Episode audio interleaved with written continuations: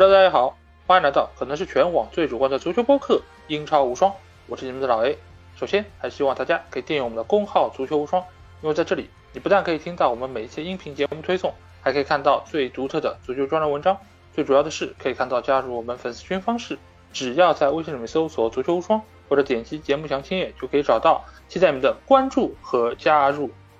那不知不觉之中啊，我们的英超盘点节目是来到了第九期。我也是没有想到，居然在这么早的情况之下就能遇到这样一支球队啊，也是一个传统的 Big 六 球队，而且在过往，他也是给我们带来了非常多美好的回忆，他也曾经拿到过英超冠军，也拿到过欧冠的冠军，但是就在这一年，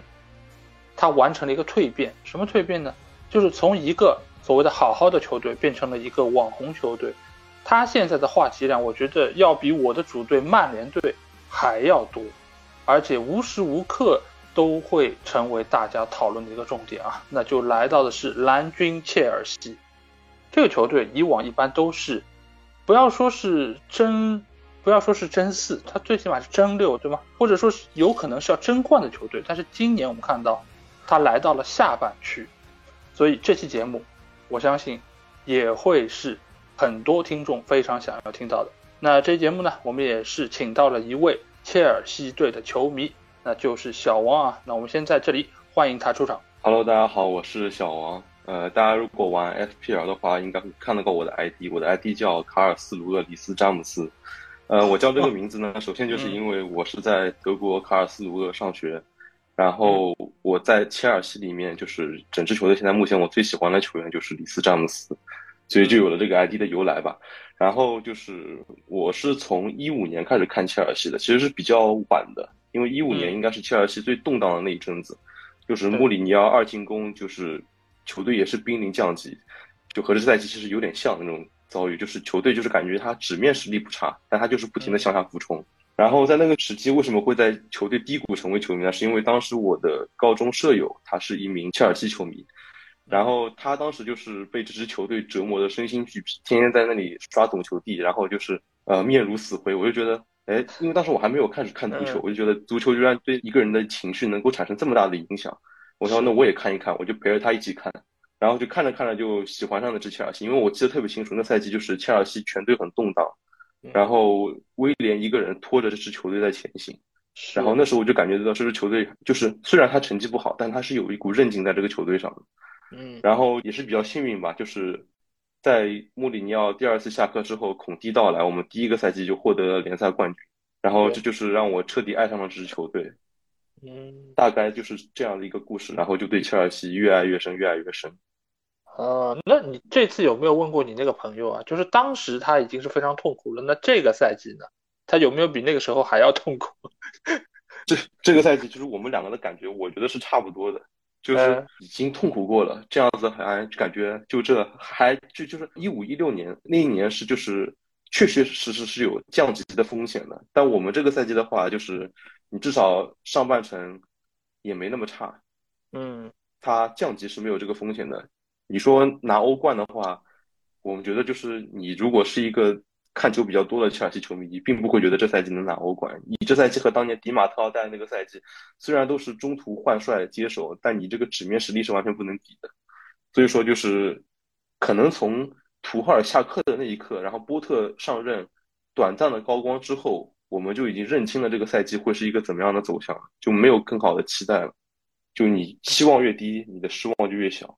大概就是这样。嗯嗯，确实啊，就因为我们群里也有不少的切尔西球迷，在这段时间里面，随着切尔西成绩的越来越差，在走低，他们也一个个就是开始潜水，有的开始潜水，有的开始就退群了，就是他们觉得没有办法接受这样的一个局面，尤其是在群里很多的其他群友，就是在谈到自己主队，比如说当时阿森纳的情况很好，曼联也在慢慢的崛起，他们在看到我们讨论其他球队的情况的时候，好像有一点没有办法接受这一切，甚至有些人他觉得就麻木了，就他不知道痛苦是什么。这个我觉得或许是要比真正的痛苦还要再严重一些啊。那我们可以从头来聊一下这个切尔西队，我们来分析一下到底这个赛季发生了什么。那首先就是我们会进入到传统的打分环节，就是给这个球队打个分。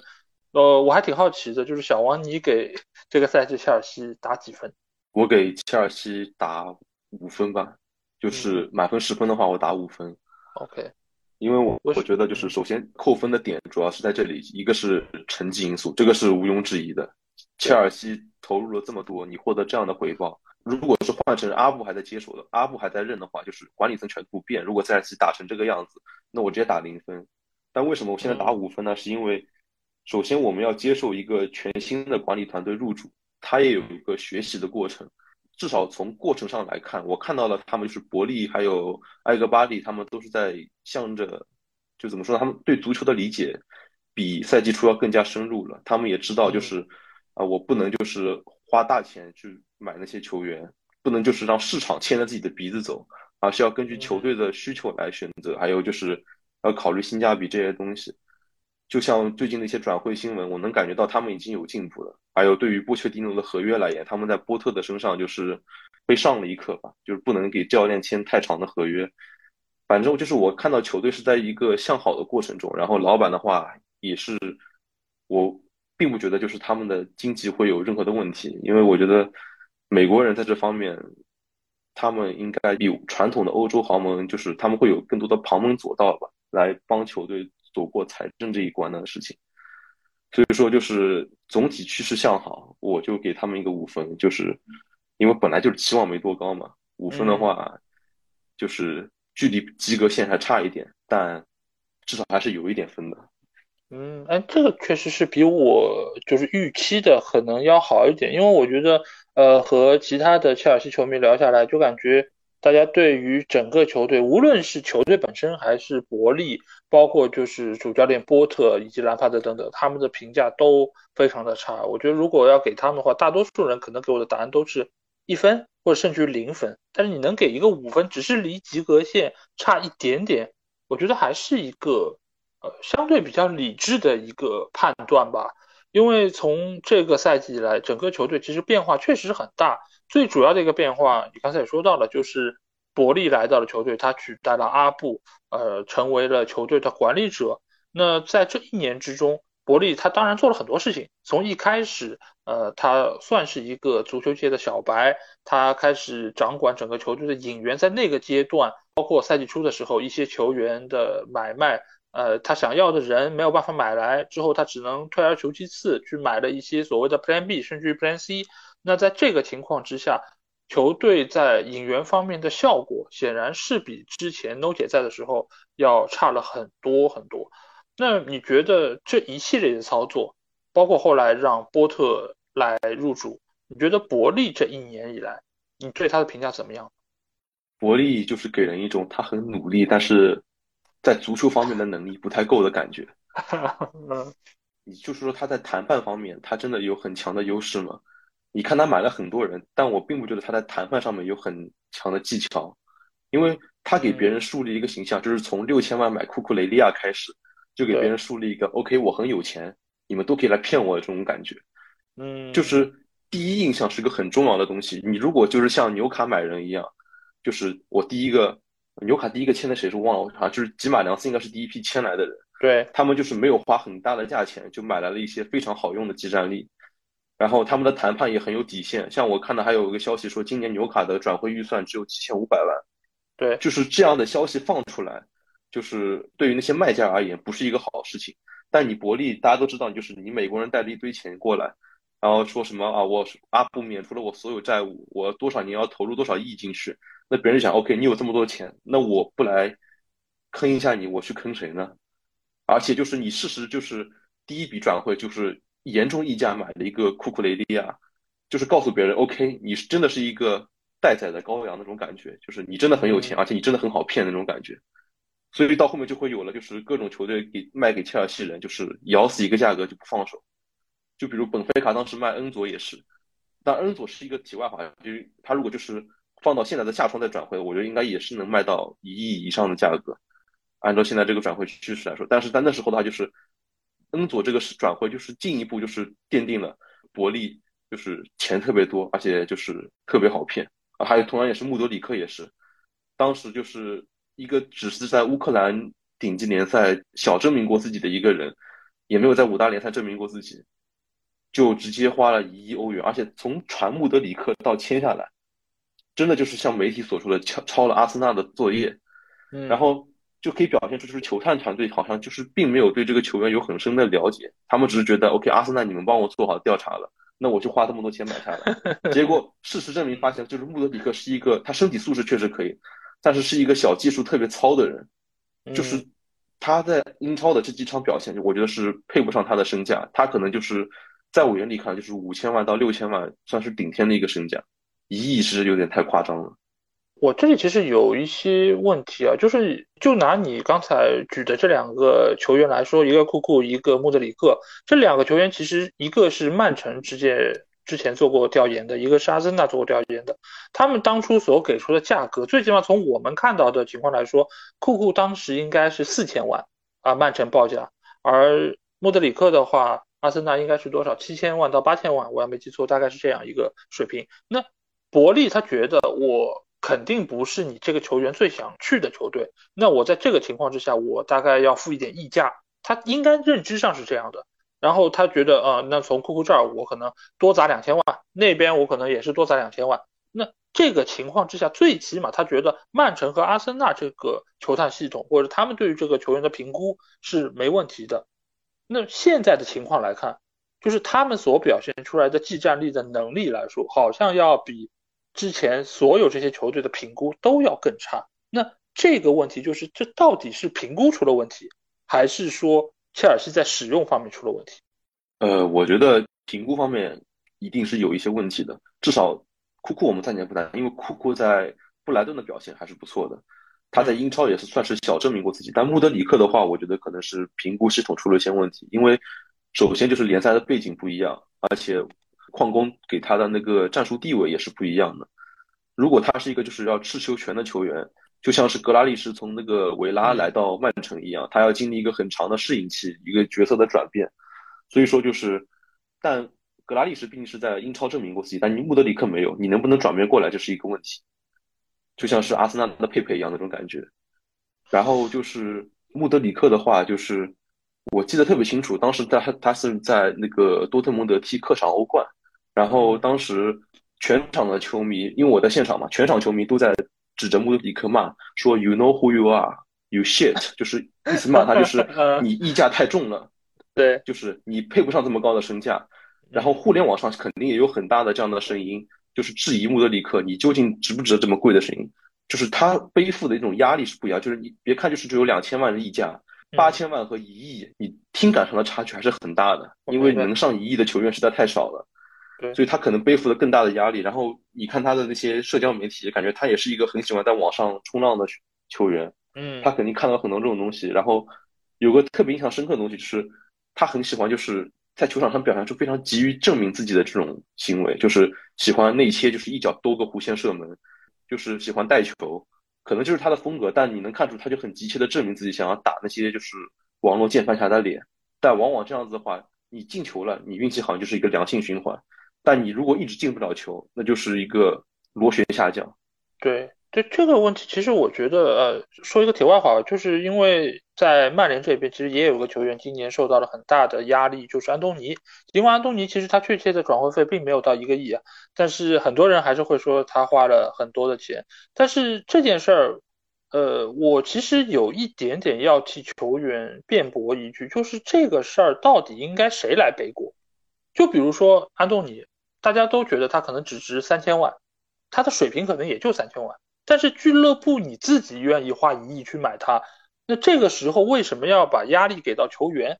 这个我其实觉得也有一点点蛮奇怪的事儿。而且球员他其实自己能怎么样呢？就是我本身就是三千万的水平，你非得让我要展现出一亿的身价的一个作用，这个且不说球队会不会给他这样的球权包括支援，这个且不说，就按照他自己的能力发挥来说他也做不到啊。那这个情况之下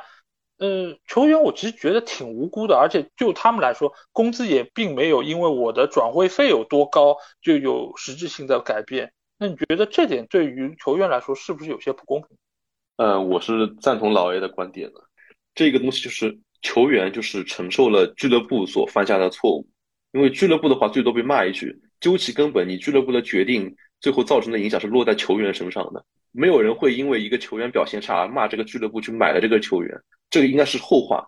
首先骂的一定是这个球员，你不配这个身价，你凭什么花我们俱乐部这么多钱？所以其实相当于就是球员来替俱乐部背了锅，而且在这个情况之下，他们因为又是一些相对来说比较年轻的球员，他们也处在自己身心的一个成长期，那这个时候承受不了这么大的压力，从而也会影响到他们在球场上自己的这个发挥。嗯，所以我觉得确实对他们来说挺难的，包括之前的格利什，包括安东尼，包括穆德里克，其实都是一样的一个情况。那我们说回到伯利吧，因为这件事其实始作俑者还是伯利自己，他的不专业，他的就是让大家觉得他是一个冤大头，是个凯子，之前有很多这样的说法。但是其实归根结底为什么会走到这一步，是因为他入主之后把 No 姐给，你可以说是把他裁掉了，或者说 No 姐自己也觉得我没有办法在这儿再待下去，甚至于、呃、有些人是认为这个就是阿布的人，所以伯利没有办法容他等等，这一些理由使得他离开了俱乐部。那之后我们也知道，就是伯利也是清掉了很多原阿布系的这些人物，且不说他们和阿布之间的关系到底有多深，那 No 姐肯定是和阿布比较深，然后切赫或许没有那么深，但是他们通通都走了。那为什么伯利入主之后他急于要做这么多的变革？呃，首先我觉得第一点啊，就是伯利当时入主的时候，他就是声称要把美国的体育文化带到欧洲来，这个是新闻上当时大肆那个造势的。然后就是可以理解为，就是因为我觉得美国的体育文化和欧美传统这种体育是有那个就是价值观上的冲突的，你可以理解为就是美国的体育文化更多的是向着一种就是中产阶级嘛，因为你像球赛的那个门票也是一样，欧洲的球票都很便宜，但美国的像 N B A、N F L 的球票都非常的贵。但足球的话是一个给底层的运动，这也是足球为什么它被称为世界第一运动的原因。然后美国人想要做商业化，那势必就会把什么就是球迷的观赛成本各种方面的成本上升，他们才能得到更多的收入。然后这个观点可能就是和那些呃传统的欧洲俱乐部运营者是有冲突的。然后第二个原因我觉得是就是可以参考一下马斯克收购推特的事情，就是这个故事是个题外话，就是马斯克就是在今年收购了推特之后，他做的第一件事就是把所有的管理层都裁掉了，换了一批新的人，把一些核心程序员也裁掉了。然后在新班子上台后一个礼拜，推特内部发现有一个代码有问题，他们现在的现有的班子解决不了，然后马斯克只能返聘那些被他裁掉的人回来，把那个问题解决了。就是可以体现，就是美国人想要改革，他们就是那种就是雷厉风行的态度，但你具体会有什么问题我们做了再说。但你推特作为一个就是这种企业啊、哦、，OK， 我犯了错，我可以马上把那些被裁的人请回来，我发我给他们发工资，他们帮我把活解决了就行。但你足球老板是不能这样的，因为你比如说裁掉了切赫，裁掉了 No 姐，你再花再多的钱可能都不能把他们立马再请回来了。嗯，就是你的容错率是不一样的做事情。对对，因为 No 姐在过往很多年其实都是切尔西能够成功非常核心的一个人员，尽管在切尔西球迷内部其实对于他的评价也非常的两极分化啊，所以我只能说他是一个核心成员，但是未必是所谓的功臣啊什么的。但是他的离去肯定会对于球队有很大的影响，再加上伯利对于足球的理解也是比较粗浅的，因为我记得很清楚，在他刚来的那个阶段，他提出了一个想法，就是要把英超搞出一个什么全明星赛，对吧？就是南北啊这样的一个一个分区的方式，然后最后来搞一个这样的比赛。但是当时其实也是被很多人是抨击，说他根本不懂足球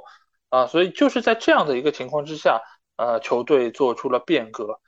那回过头来说，伯利他确实是做了很多的变革，也被很多人骂，但是归根结底，这六亿多的钱是实打实的花出去了。他确实是买了很多的球员，而且这些球员说实在话，在市场上也是被很多球队所追逐、被看好的。但是最终啊、呃，由于没有打出来，然后伯利也是被很多人骂嘛，甚至我记得有一场比赛，伯利在看球的时候，他上方的一些球迷在那边骂他，然后甚至于伯利和他们之间还有过一些对话，还有一些争吵。那你觉得就目前这个情况来看，伯利他被这么多人抨击，应该吗？呃、哦，我觉得是应该的，因为你俗话说就是忠言逆耳嘛。我觉得现在就是切尔西球迷应该希望的就是我们长痛不如短痛。这赛季我们狠狠的就是撞一次墙，然后伯利你被疯狂的骂一次，你可能一下就醒过来了。你知道就是专业的事情要交给专业的人来做。你如果想要就是改革也不是，就罗马不是一天建成的嘛，改革也要慢慢来。你突然这么就是彻头彻尾的改变，那只会就是造成负面影响吧，在我看来。但其实你看他尽管在刚刚来的时候 诺耶切赫 都走了，但是其实很快他就任命了新的足球总监，包括也有一批足球业内的专业人士来到球队之中，而且基于这些人的一些判断，东窗也引入了不少新的球员，但是这些球员似乎也并没有打出该有的水准。那这个事儿你认为是这些新来的专业人员还没有时间能够融入到球队之中，还是伯利在中间占据了过多的话语权呢？首先我觉得就是任命了很多所谓的足球专业人士，比如温斯坦利还有那个维维尔，这些人就是他们在之前的俱乐部都是有很大话语权的，然后他们确实也是有能力的，但他们有能力有话语权不代表他们能在一起共事，因为他们都是从一些相对就属于领导者的地位到了切尔西。就比如说我们有个班级，我们同时有三个班长，那我们到底该听谁的呢？三个班长意见有冲突，那怎么办呢？伯利作为班主任，这时候就要给大家发出指示，说什么啊，我们要签年轻才俊，要呃着眼于未来。 OK， 那可能就是比如说一个喜欢签小腰的班长，那他就得到了支持，那另外两个班长就会相当于像被冷落一样嘛。因为当时呃，现在的切尔西，你可以就是大家可以很明显的看出，就是都在签二十一岁、二十二岁以下的球员。对，呃，东窗的话我是可以理解，因为这是要就是涉及到英超的报名吧，还有就是还有欧冠的报名问题，因为好像二十一岁以下是不占名额的。对，然后这个问题我是可以接受的，但你现在就是进入了下窗，好像切尔西还是在执着于签那些没有在五大联赛有过三到五年以上经验的成熟球员吧。他们一直就是我感觉这是一波豪赌，因为你如果赌对了，那就是青春风暴刮起来，你赌错了，你这些小妖你到时候如果再要出手的话，肯定是要折价出手的，而且每个球员的合同都这么长，所以说就是这方面也是我现在不太理解的。对，这个事儿其实也是我特别想跟你讨论的，就是伯利他买了那么多年轻球员，而且这些潜力股，说实话我们也如果是经常看德转的也知道，年轻球员他的身价就是特别高的，这个是因为他把很多未来的预期给折价到他现在身上，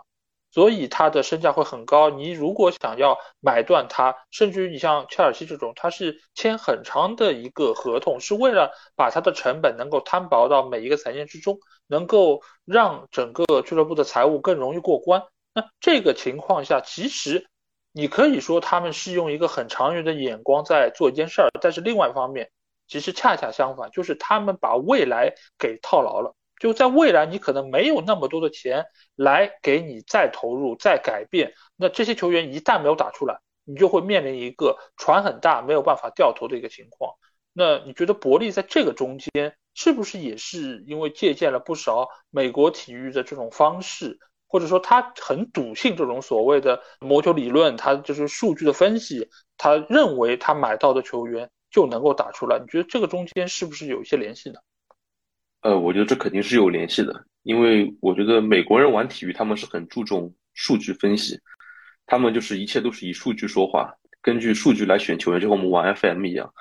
然后但其次的话，就是我觉得这个事情也有好的一面，因为从伯利入主到现在，他就一直传出要收购一个卫星俱乐部的想法，那我觉得他现在签那么多小妖，他可能是在为这个做打算。一旦他就是卫星俱乐部收购成功，他也许可以通过一些运作，就像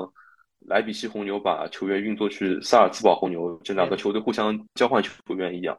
因为所以我觉得就是他应该是有这方面的考量，否则我不觉得一个能在商业上取得这么大成功的人士，他能做一个就是完全是赌博没有任何后手的决策。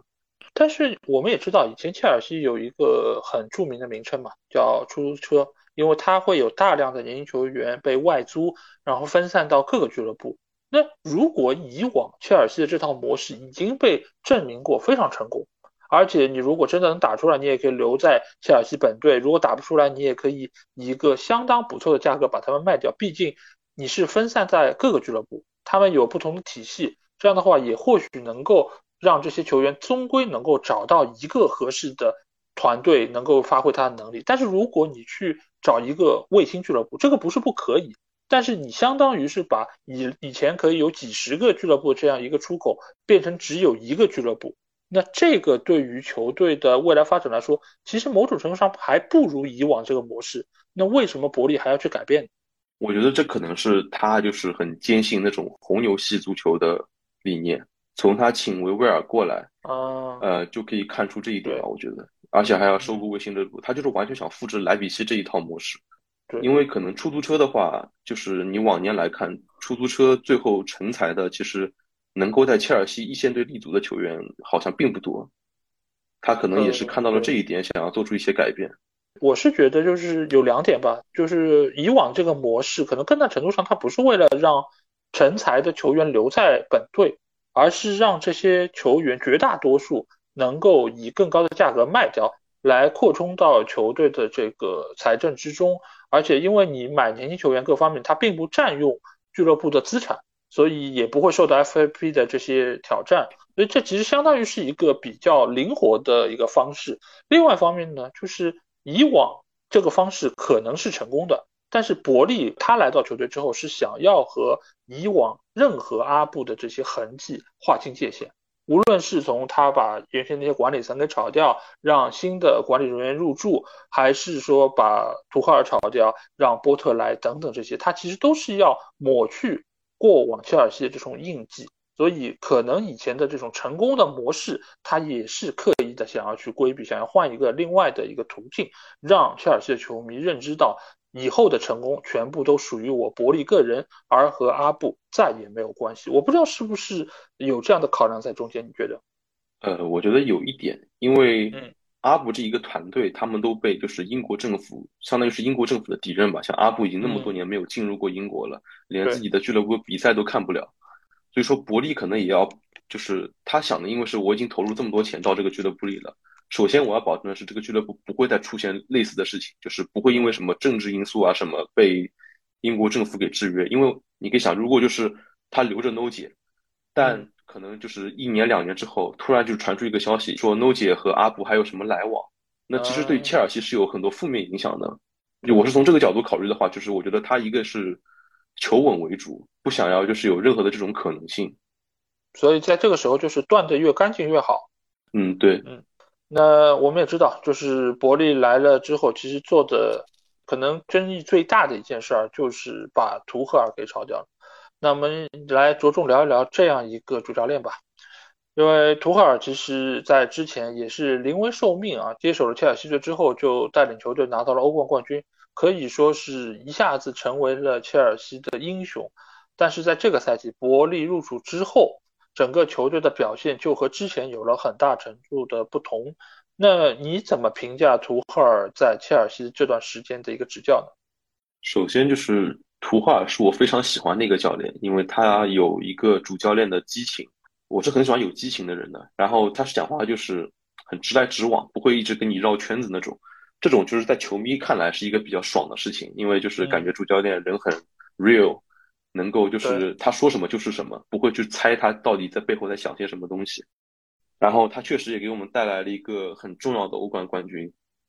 然后他也把这支球队就是在制裁的时候他说的话也非常的振奋人心。所以说我觉得就是伯利就算想要把切尔西给改头换面，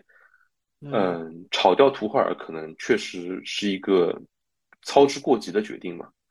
因为主教练相当于就是一艘船的船长，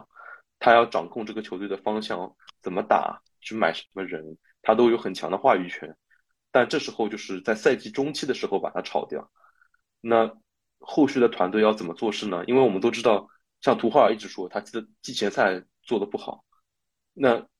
教练就肯定是觉得季前赛是对于一个球队的培养是非常重要的，但你波特直接上来是完全不一样的打法，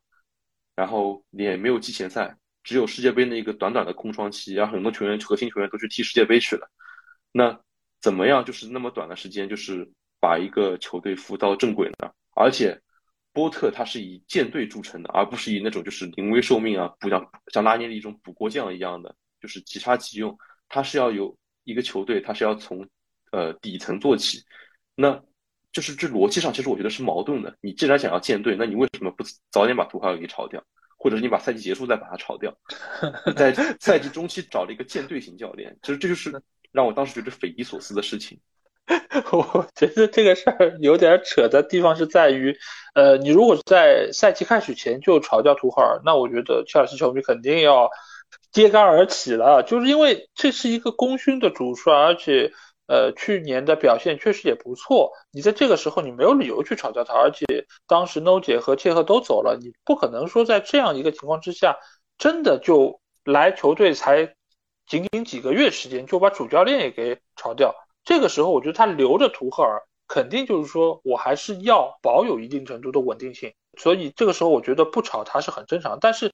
他肯定内心是想说我要找一个机会我一定要把他搞掉，就如同当年迪马特奥拿到欧冠冠军，其实阿布是不满意他的，早就想把他炒掉了，如果不是因为拿了欧冠肯定也是要下手的，但是在那个时候他不得不说我继续让你带队，但是等到下个赛季迪马特奥他确实有段时间带队成绩不稳定，那阿布就很顺利也很爽快的就把他给炒掉了，所以我觉得伯利其实一直等的就是这么个机会，就是图赫尔你带队成绩一旦出现问题，而这个赛季所发生的问题就是在欧冠输给了萨克勒布，对吧？我们记得那场比赛。嗯，那我想问的就是图赫尔他是一个非常出色的主教练，这个我相信我和你都是这么认为的，但是为什么在这个赛季他的执教会出现一定的起伏呢？我觉得首先就是球队有两个很重要的球员，一个是坎特，一个是芒特，在我看来也是在图赫尔的体系下非常重要的一个球员，嗯，因为他前场的话能做到在前场不遗余力的奔跑压迫的，其实从夺欧冠那年到现在来说，就是只有维尔纳和芒特这两个球员是可以做到的，在前场如果在中场扫荡的话，坎特是一个非常重要的球员。我一直说，坎特掩盖了一支球队非常多的问题。你可以这么理解，也可以理解为坎特就是能一个人当两个人用。坎特的存在，他可以完成拦截，还有一些就是向前传球或者推进，他一个人全部都能做。但当坎特受伤的时候，首先你的拦截没有了，第二你的前场推进，如果科瓦西奇不在的话也没有了。就是坎特掩盖了很多一些问题。当时我觉得一个想法就是，图赫尔的体系之所以能玩得这么转，可能就是因为有坎特这样的一个人的存在，他就相当于是一个就是发动机当中最关键的部件，他缺了他就这个体系就不行。因为我们从数据来看，当切尔西没有坎特的时候，切尔西要零封的话其实是很难的，而且就是图赫尔的话，从夺欧冠那一年就是到了上赛季，我们能明显发现就是切尔西的防守他的零封次数变少了，一个是因为坎特在伤缺，第二个是因为就是门迪的下滑。因为就算坎特在的时候，我们会有一个印象，就是当时一直会觉得哇，蒙迪怎么那么厉害，蒙迪的扑救真的是太强了，蒙迪天天超神。但你会有这个想法，就侧面其实也是代表了切尔西的防守其实是并没有那么稳健的，只是一个门将的超神发挥掩盖了这个问题，他能让对手得到很多次远射还有近距离射门的机会，才会造成这种门将的超神。但一旦门将的状态下滑，那就是这赛季初切尔西的样子。所以你觉得就是还是因为球队的核心成员出现了短缺，所以造成了他的整个体系在某种程度上是有了明显的漏洞，而且在这个情况之下，在下窗引援的这些人呃，也没有办法能够很好的融入球队，这个中间库库就是比较明显的一个例子。那我想问一下，就是你作为切尔西球迷啊，就是因为我们是英超球迷嘛，所以不太清楚这个转会里面的一些核心的情况，就是你觉得这些球员包括库库在内的，包括就是库里巴利啊这些，他们在买入的时候是伯利想要的，还是图赫尔也默认要的？我觉得是伯利想要的，因为我觉得图赫尔的话，首先他买人的眼光确实不太好，嗯，但我不觉得他会就是要求管理层溢价去买那么多人，就买就买这些人，因为他至少也是在大巴黎、在多特待过的，尤其是在多特待过，他应该知道就是溢价买人不是一个就是健康的选择。而且从他就是最后始终来看，他好像也没有重用库里巴利，也没有重用库库，所以说就是我觉得这并不是他自己想要的人，而是就是伯利当时看转会市场，伯利就是当时觉得啊，我刚新官上上任三把火，我要做些什么，我要为球队买人，但他又不知道该买谁。然后从图赫尔和他的交流来说呢，好像就是当时媒体也放风嘛，说图赫尔就是很不愿意和伯利进行一些交流，转会上的交流，他觉得他只想带球队，你转会是你主教练的事情，我给你点意见，主要是你那个管理层的事情，我给你点意见，你按照我的方向去做，你不要一直问我意见。这可能也是伯利最开始对他不满的一个点，因为就是我比较了解就是所谓的这种德国人的性质嘛，就是一种偏执的性质，就是我专做一件事情就好了，你别的事情不属于我的工作，你不要丢到我身上来，丢到我身上来我会很烦。所以就是可能就是这种观念上的差别吧，这让图赫尔和伯利有了第一次的冲突。当时不还说就是伯利想要把 C 罗买进来，图赫尔就是只说 no， 但我不解释为什么。但其实这个事情在我看来，其实我觉得是图赫尔是有问题的，因为伯利你把他当做一个足球小白来的话，他嗯相当于向你请教一个事情，你如果想要帮他的话，那你应该去跟他解释一下，而不是就是我直接说不买，我不要。呃，我也不给你告诉你为什么，最后的话还是就是伯利通过就是哦 ，C 罗最后好像可能是温斯坦利啊，就是这帮子人跟他解释为什么不能买 C 罗，他才明白。就是我觉得伯利他是一个愿意听取意见的人，但你不能不和他说，不能不和他交流。图赫尔的性格就是决定了，他当时在多特蒙德下课也是和管理层起冲突，在巴黎也是和管理层起冲突，就是他的性格就是可能导致他就是和老板处不好。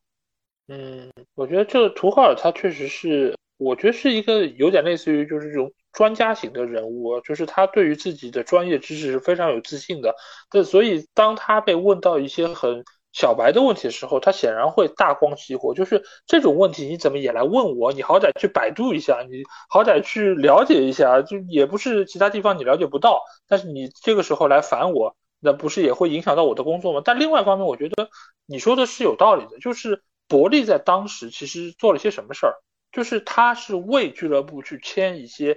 图赫尔想要的球员，但是没有签来，对吗？我们记得比如说孔德这样的，原本 Plan A 是孔德嘛，后来他去了巴萨之后才不得已说我只能再去问问看库里巴利，我再问问看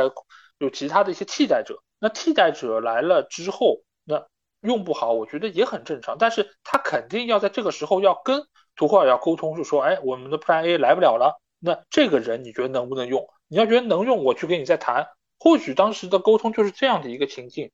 但是图赫尔显然就觉得，那你得给我把人弄来啊！就我的任务是把球队带好，你的任务就是我要谁你给我买来。但是伯利他也很冤枉，他能力达不到，但是我只能说我尽量给你来弄人。那如果有点溢价，我也算是为了你主教练做出一点贡献，能弥补我之前可能工作上的能力缺失。我觉得可能这个中间是两个人有一些矛盾，造成了说即便溢价买了图赫尔也用不好，在这个时候也影响到了球队成绩。那之后我们也知道，就图赫尔他从切尔西下课之后又去到了拜仁执教，但是在拜仁这段时间里面其实球队的成绩也不怎么好，作为德甲的一个巨无霸球队，今年也是在最后一轮依靠多特蒙德自己的问题才拿到了德甲的冠军。而且我们知道小王也是在德国生活，所以你其实应该对于这个情况也是比较了解，你觉得为什么图赫尔去到拜仁执教仍然没有办法能够有很好的发挥？首先就是我们知道图赫尔他是一个主见非常强的球员，在图赫尔的切尔西下课之后，就是马特劳好像放出过一些消息，说当时就是图赫尔下课前更衣室里的人就觉得他是一个怪人，意思就是说他的偏执的性格会让更衣室里面有些人不太舒服。那我们把他的一个性格移植到拜仁这个就是所谓的足球好莱坞的一个俱乐部里面，首先就是拜仁的管理层做这个决策，他们炒掉纳格尔斯曼是以一个非常不体面的方式把他炒掉的，而且在那时候就是拜仁的欧冠是不败，就是而且德甲的话其实我觉得就是并没有很差吧，而且和多特蒙德还是保持了，就是我现在炒他的时候就是踢多特前一场，他们可能是当时考量到，就是我觉得纳格尔斯曼，你刚输完一场比赛，你再去踢多特，你如果再输了，你的冠军就彻底没了。所以他们就是在这种急切的情况下选择了图赫尔。但图赫尔的话，这个人有个问题，因为首先就是拜仁，我们知道他更衣室里面的故事非常多，就是很多奇奇怪怪的新闻都从拜仁更衣室里面传出来。但图赫尔这样的性格的人丢到这样的更衣室里面去，我并不觉得他能够和这些呃拜仁的老球员处好关系。而且我们要想一个情况，就是首先纳格尔斯曼带拜仁，他把拜仁的欧冠他带到了这么高的一个高度，就是欧冠全部都不败，然后就是好，相比就是一批好学生跟着一个很有能力的班主任在国际赛事上大杀四方，突然这时候跟你说就是啊，你有个地方没做好，就是管理层直接把这个他们很爱戴的班主任给炒掉了。我不太了解拜仁的内部，我是这么解读的。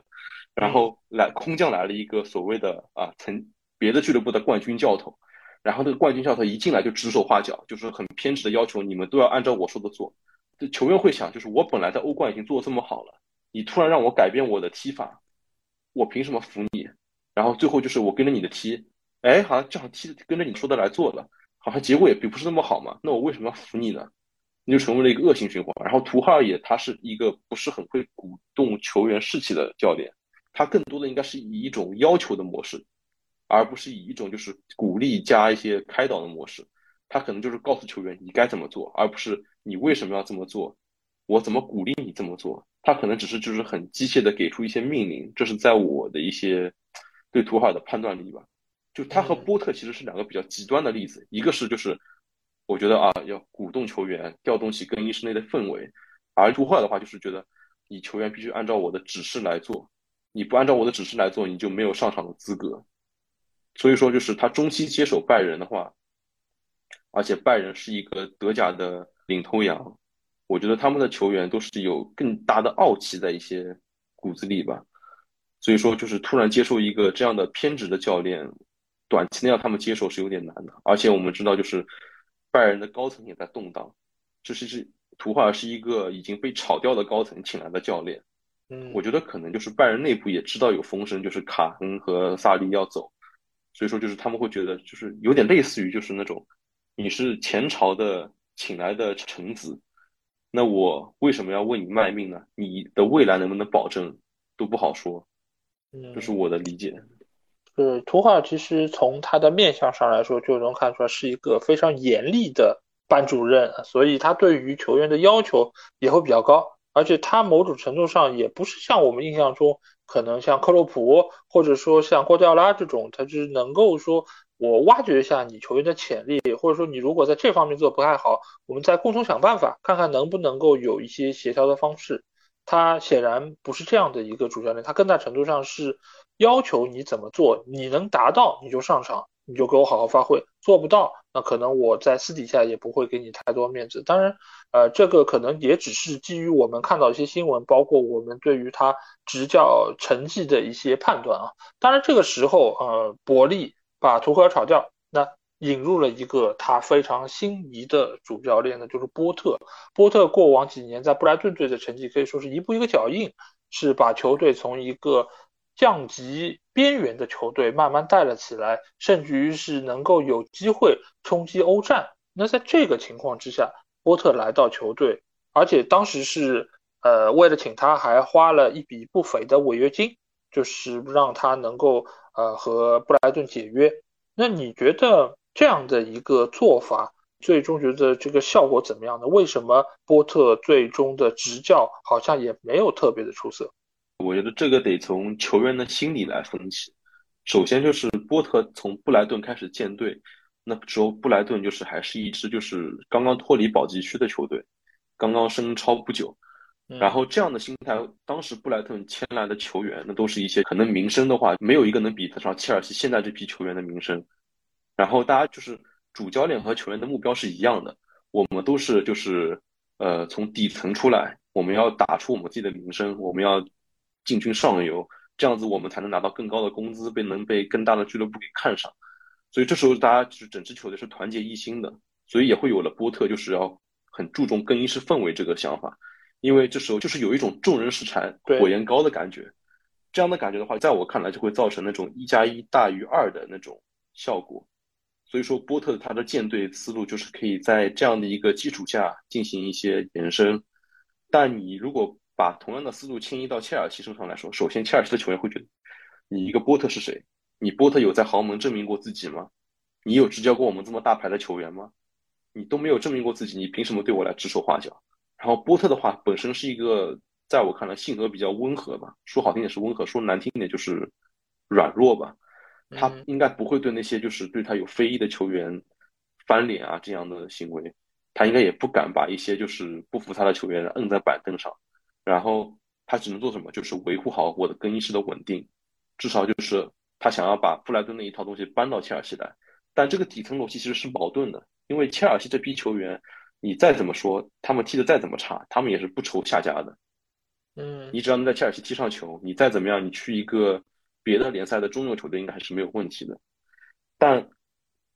你这样的心态就会导致什么呢？就是球员觉得你的战术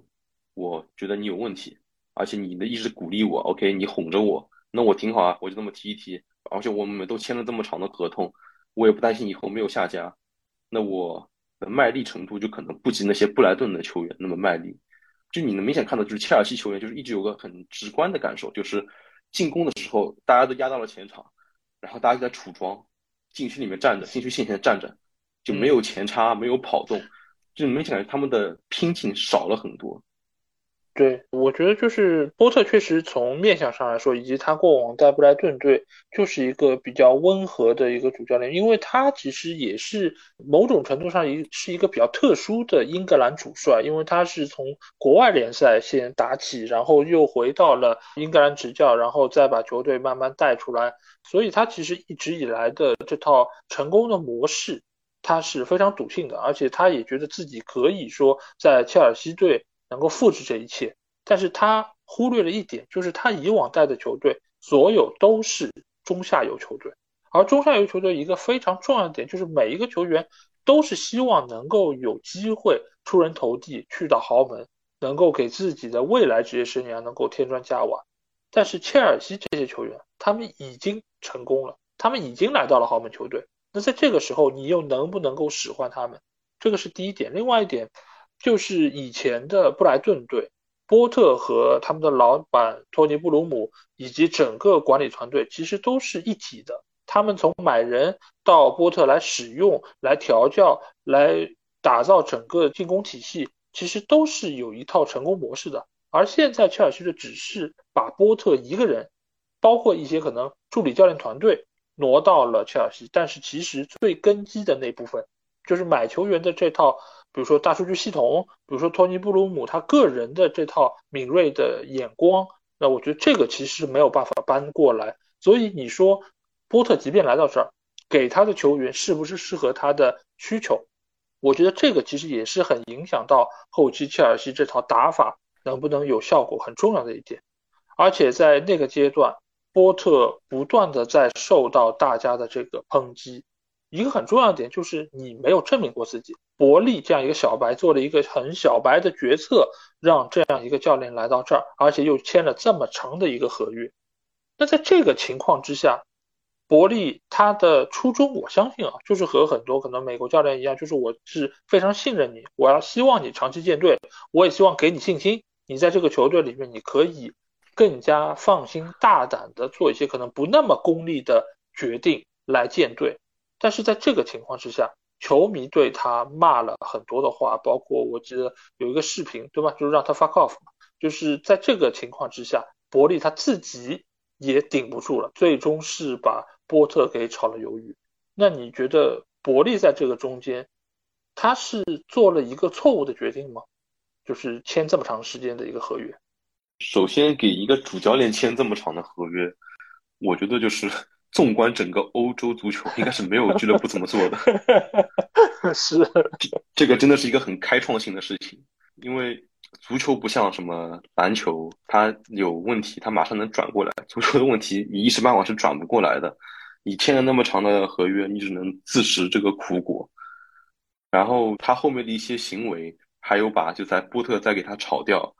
然后又换了兰帕德，这一系列的行为我觉得就是他是试图在弥补自己的过错，但又显得有些逻辑混乱。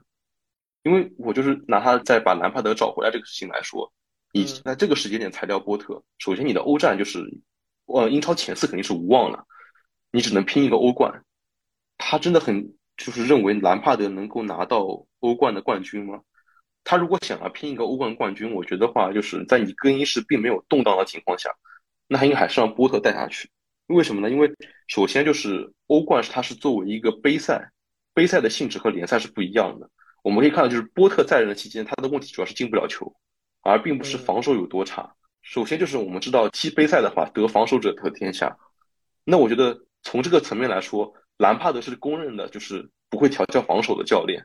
你让兰帕德去带一个欧冠，带一个杯赛，踢皇马这样的球队，那我还真不觉得你把波特就留下来，甚至你可以说把波特炒掉，你找他的那个助教布鲁诺来继续带。但就是你反而去请了一个兰帕德，我觉得这就是一个当时我很无法理解的行为。我觉得伯利请波特这件事其实能够看得出来，就是他对于布莱顿的这套模式是非常欣赏的，无论是从他当时买库库也好，还是说后来引入波特，甚至于花了这么大的代价，可以看出他是想要复制一些模式，要么是红牛的模式，要么就是布莱顿的模式，但在这个过程里面他其实只是学了一些皮毛。而且另外一方面来说，他签了这么长的一个合约，原本来说你如果真的是这么信任波特，就应该以你自己来顶住球迷的压力来说，我就是相信他，我给他更多时间让他带带到底。因为波特他在这个情况之下，他在接任的那个时候，首先他没有参与季前热身，之前都是参与的布莱顿的那些准备工作，而且当时他也没有办法说能够左右球队买人，冬窗也没有到，即便后来冬窗到了，给买了一些人进来，而这些人是不是波波特想要的，是不是符合波特体系，其实从目前来看，我觉得也并不是波特一贯的这个风格，所以更大程度上还是伯利自己在掌控这一切，而波特我觉得一直都处在一个很尴尬的角色之中。一方面他本身也不是那种嘴很毒的，不是像穆里尼奥，不是像孔蒂这样，另外一方面呢，就是他对于现在的越来越庞大的这个一线队的阵容，他也不知道该如何使用，再加上你刚才说到的球队他的一个就是积极性，其实已经是越来越多的老油条，越来越多的就是长期的合约，在这方面我觉得倒是也是符合伯利的一贯的风格，就是球员也是签长约，然后教练也是给长约，就是想让他们和球队有一个长期的捆绑，能够让他们就是一直为球队效力，包括也是有就是分摊成本的这么一个考量。所以波特最终就是也是给了这么长的一个合约，但是他可能从一开始就是一个非常自信的人，或许也是过往他在其他领域的一些成功让他能够说我有信心把这件事搞好，但是他显然也是低估了足球这个运动的一些深度，包括它的一些复杂程度。嗯，所以我觉得这个可能才是波特在球队没有办法成功主要的一个点。那刚才你也说到了兰帕德，兰帕德，哎呀，这个主教练对于切尔西球迷来说真的是五味杂陈啊，因为曾经他第一次入主切尔西的时候，其实第一个赛季表现是不错的，尤其是在他的手上是带出了不少年轻的球员，芒特啊、亚布拉罕啊、奇克啊等等，这些球员都发挥不错。但是之后由于给他买了一些人，他没有办法把这些新引入的球员用好，他下课了。下课之后去到了埃弗顿队，在埃弗顿队第一个赛季勉强保级了，但是第二个赛季我们看到他在埃弗顿的成绩也并不是很理想。但是在这个时候，伯利居然让兰帕德过来救火，这个事儿其实在今年的英超联赛里面其实不算特别的少见，因为有很多的球队都选择说我请一个救火教练带到赛季结束。但是就如同去年曼联队的朗尼克一样，这个角色其实是非常难办，而且也很尴尬的。那在这个情况之下，为什么伯利还要说请兰帕德呢？小王，这个也是一个我比较无法理解的东西。我甚至当时就是和我朋友聊这个事情，我是怎么解读呢？就是当时想的是，当时呃，切尔西第一次拿欧冠的时候也是联赛踢得很差，然后中期换了一个球队民宿来当教练，最后拿了欧冠。我甚至觉得伯利是出于这种玄学的因素把兰帕德请回来，否则从逻辑上来说，真的是像我刚刚说的，技战术水平上面，兰帕德是个防守这么差的教练，踢欧冠这样的杯赛，这是不符合的。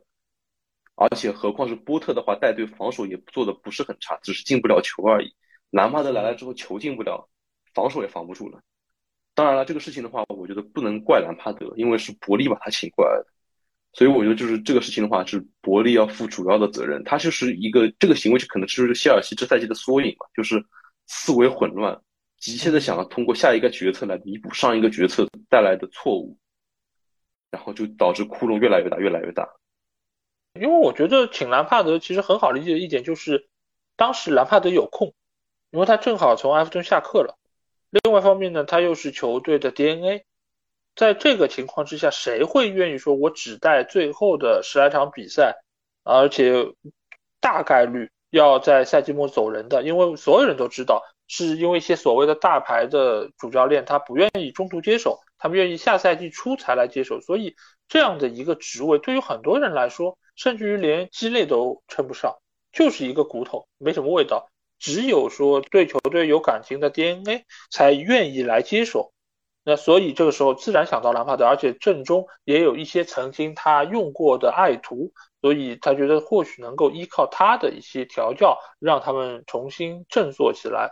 呃，所以我觉得可能是基于这几方面的一个考量，但是他们或许也是忽视了一点，就是现在的兰帕德和当年就是带起青春风暴的那个兰帕德是已经不可同日而语。这几年的一个下滑是非常明显的，而且当时兰帕德所取的那个所谓的成功，呃，我其实也很想听一听小王，你对于当时他的成功怎么看？为什么最近的两年就不行了呢？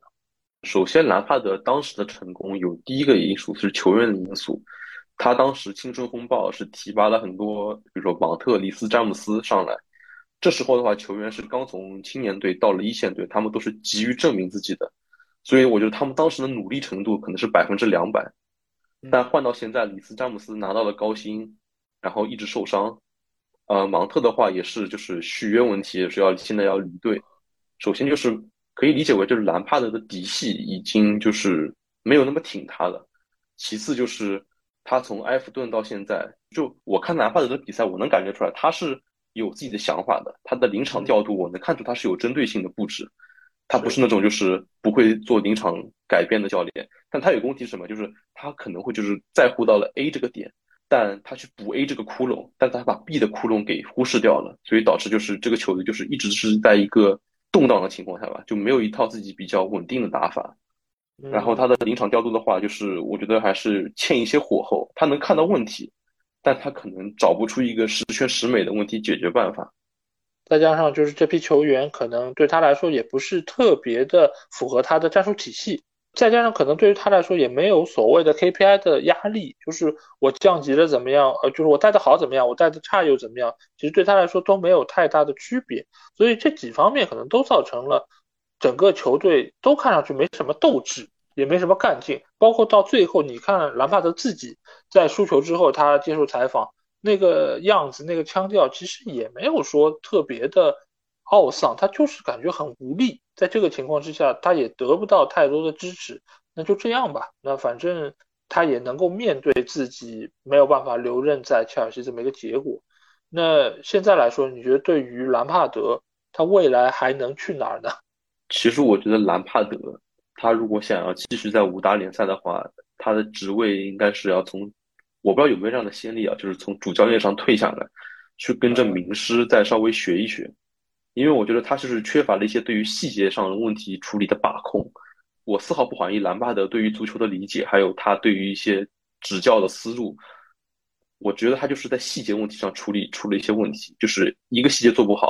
可能会有更多的连锁反应造成，他需要就是和一些就是老油条教练再多学习一下，怎么处理一些细节问题，比如我看到临场上有这个问题，我要怎么样做调度才能把这个问题给解决掉。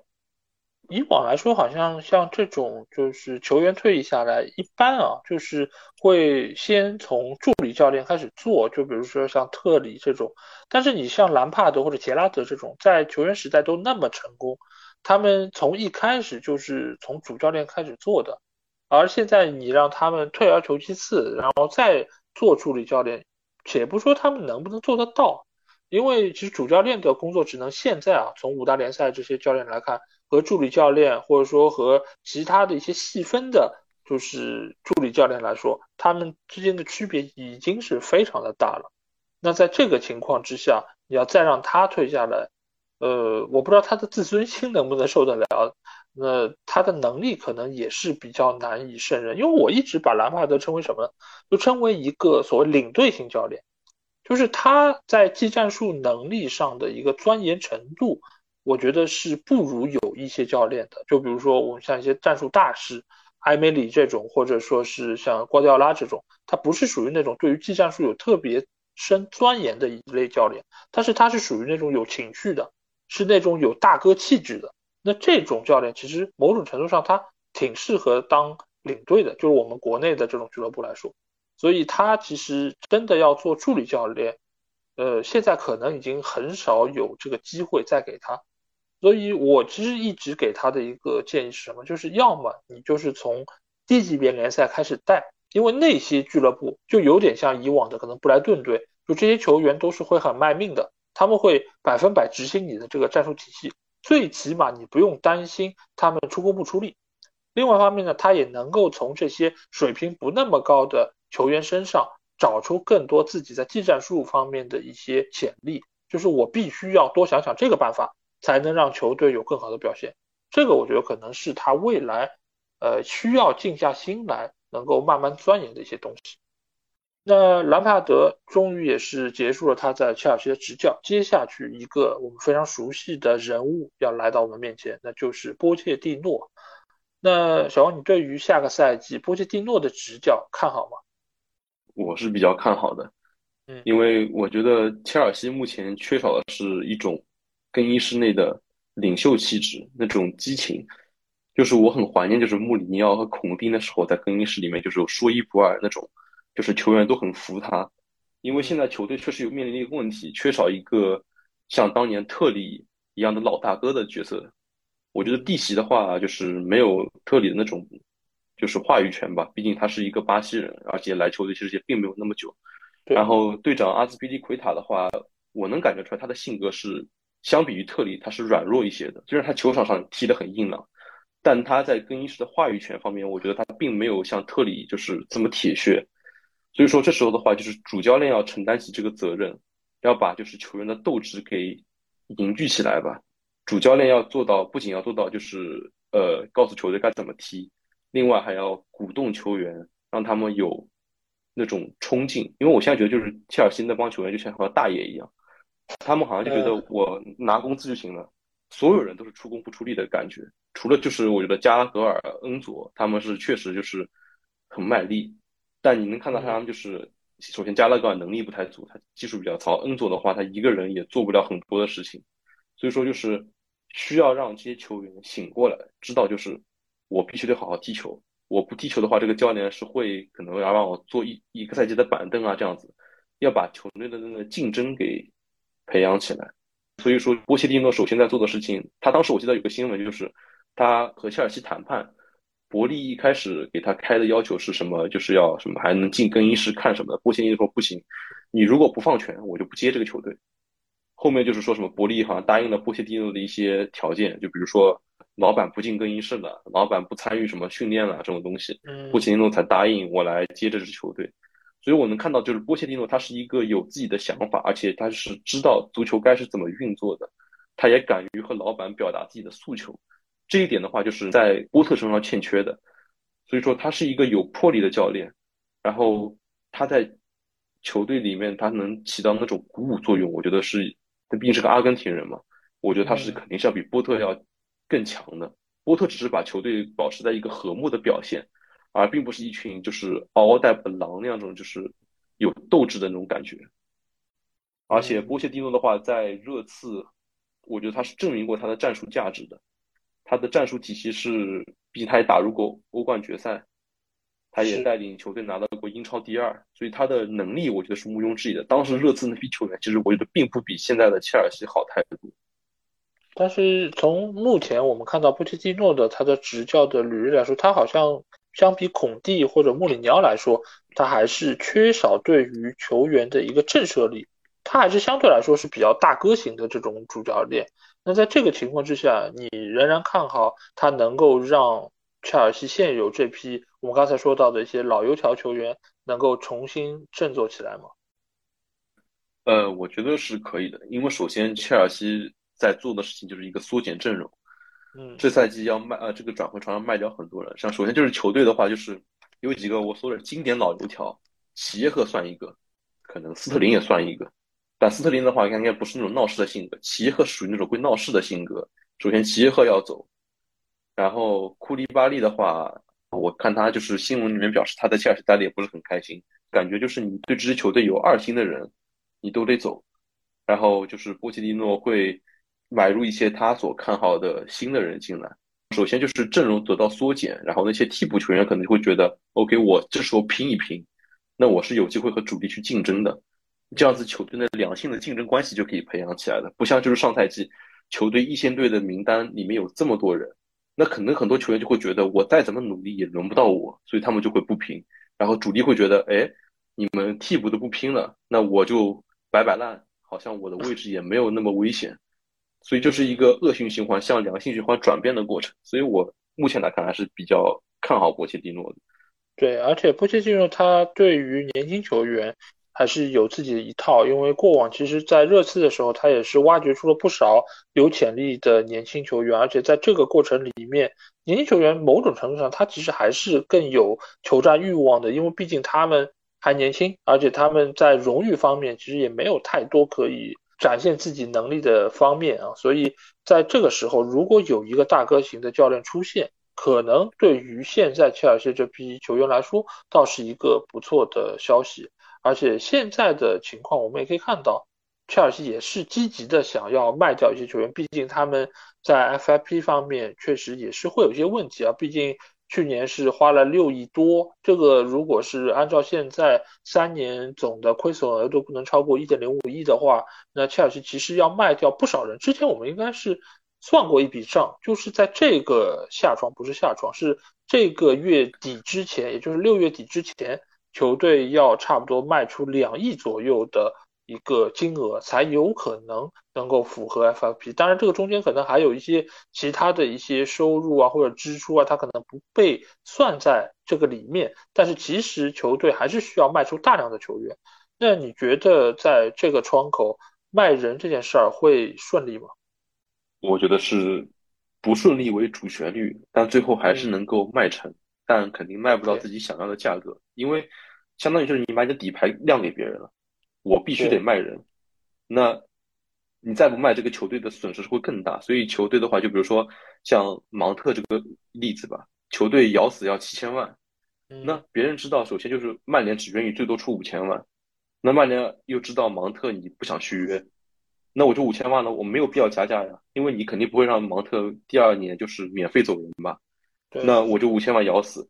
我离这个 deadline 越近，你最慌越慌的是切尔西，而不是曼联。曼联根本就不担心，因为也没有人跟他抢芒特。对。然后这件事情就是，球队一旦把底牌亮给别人了，那决策就非常难做。就像是那些球员和董事会施压一样，说啊我要离队，那就代表这支球员，这个球员肯定就卖不出高价了，因为大家都知道你要离队，你第二年还有免费走人的风险，那我就不会溢价来买你啊。能够溢价买的就是那种长约，并且就是。表面上表现出对球队忠心耿耿的人才能卖出一些合理的价格吧。不过这赛季的话就是我看到伯利他去沙特谈了一些东西，他还说谈了什么打包五个球员卖一个亿对这个事情我就是闻所未闻，我靠，就真的美国人的思路让我觉得太厉害了嗯，这一下子格局就打开了毕竟现在沙特确实是盯着五大联赛的一些著名的球员啊，而且他们也是想扩大自己的影响力、呃、所以或许能够真正让伯利解套的还就要靠中东的这些兄弟们，而且呃，切尔西确实也有一些成名的球员，所以在这个情况之下这个倒算是一个另辟蹊径吧。那我们也知道就是很多的球员都被传要离开球队，那在这些球员里面你最舍不得谁离开呢？呃，其实我还是挺舍不得芒特的，因为芒特毕竟是一个是自家新训的，从球队动荡的时候看他就是当时很有灵气的，第一个赛季在切尔西算是有一点点球队大腿的感觉吧，然后上一个赛季数据也非常好看，结果就是短短的一年吧，一年不到的时间，一朝天子一朝臣，就他就突然就是要离队了。而且我觉得球队确实就是在续约方面，确实在芒特的运气不太好，碰上了那个球队要易主的时候，所以他的续约被一拖再拖。照理来说，他这个能力，他上赛季这个数据，我记得是十七加十还是多少，还是十几加，反正两个是好像是助攻和进球都在英超都是上双了。然后这样的球员还是拿着一份就是周薪好像只有七万到八万英镑的合同吧。同期的里斯詹姆斯已经续约到了二十万以上的周薪，那我觉得确实他这时候要高一点的工资是无可厚非的，相当是补偿他之前就是晚续约嘛。我觉得他的思路是这样的。第二，但是就是很巧不巧，这赛季他的状态下滑，加上一直有伤病的问题，那就是让了董事会有了和他谈判的筹码，因为毕竟你芒特高光时期不是在我伯利手下高光的，你是在阿布手下高光的，那我凭什么要为前任的一些就亏待你的东西，为什么要我来弥补呢？这是一个挺让人觉得挺曲折的故事，因为你从双方角度来看，就是每一方的决策都是有它的道理的，而且都是合理的，所以说有时候就是这么不幸吧，这么不巧的事情碰到一起了，那只能就是大家挥手说再见了。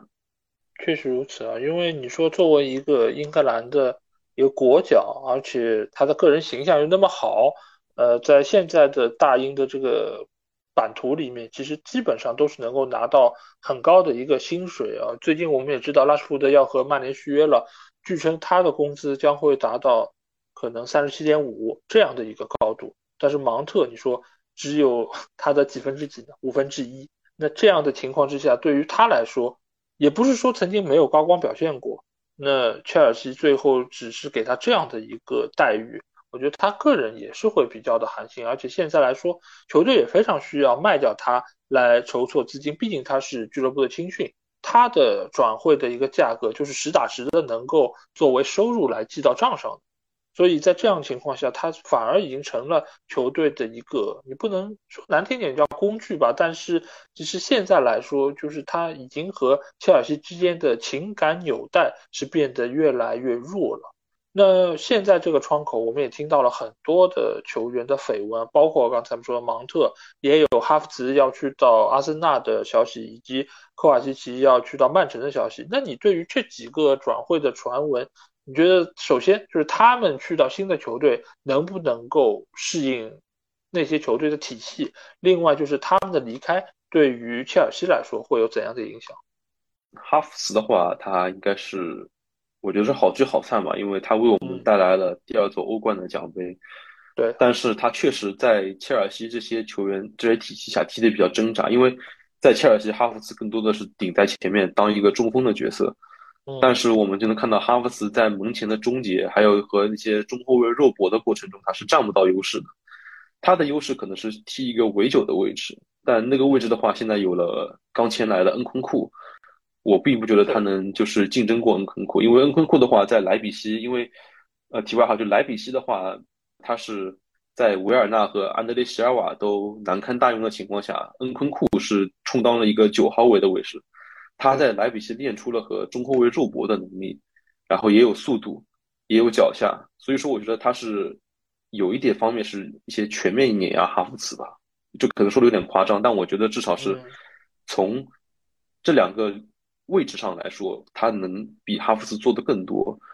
然后哈弗茨的话他确实在这赛季他错失了很多很多的绝佳机会，单刀踢丢好多个，然后可能就多进一些单刀，他多把握住几个机会，球队能多拿六分甚至九分这样的，所以说就是只能说不合适吧，至少他在切尔西找不到他想要的一些东西。但我觉得他转回去阿森纳的话怎么说呢，就是哈弗茨如果阿森纳把他充当热苏斯来用的话，当热苏斯的轮换，我觉得还会面临同样的问题，因为热苏斯在门前的摆脱还有是门前的一些机会把握我就是远超哈弗茨的，所以说就是哈弗茨转会我祝他好，但我到阿森纳的话就是我对他的前景还是要打个问号，因为我觉得他可能不太适合的是英超这个环境，而不是切尔西这个球队本身。然后芒特的话去曼联，我其实是挺看好的，因为我觉得据我对曼联的观察，滕哈赫应该是需要一个边前腰的角色，然后毕费的话踢边前腰踢的有些痛苦，我感觉毕费还是喜欢在中路的位置活动，但芒特的话他在图赫尔手下就是一直是个拉边的角色，所以我觉得他如果在曼联找回状态的话，他应该是不会让曼联球迷失望的。还有就是现在传的要走的科瓦西奇，科瓦西奇我看他转回去曼城转会费只有三千万，我就没想到居然可以只卖三千万欧元，这么低。但科瓦西奇这个球员呢，怎么说，就是他能保证一个球队的下限，但他在某些时刻的话，他是个双刃剑嘛，他的推进能力很强，但他的问题在于就是他只有推进能力，在我看来他的向前传球不够精准，视野也不够好。第二的话就是推进成功率也不够高，就是我觉得切尔西，你看切尔西比赛看多了会发现有个场面，就是科瓦西奇后场拿球转身向前推进，然后被断，然后对方的前锋直接面对中后卫被打一个反击，这样的场面我见过太多次了。然后科瓦西奇的话也不会远射，所以他是一个就是让我觉得所谓的体系球员嘛，就是嗯，能够保证球队的下限，但你指望他提高更多的上限，有很多创造力的话有点难。所以我觉得就是可以走，但这个三千万这个我实在没想到，是有点太低了，我觉得。我觉得呃，曼城现在买人确实是在压价方面还是挺有实力的，因为整个球队现在呃球队实力很强，再有这么一个很出色的主教练，所以他们现在在买球员方面议价权是非常的高。而且科瓦西奇他在切尔西内部现在来看也处在一个就是很尴尬的局面，就是本身年纪也大了，然后他在中场的作用也没有说像恩佐看上去那么的出彩，所以可能从伯利买人想要回笼资金的角度来看，曼城也觉得能够赚到一笔。而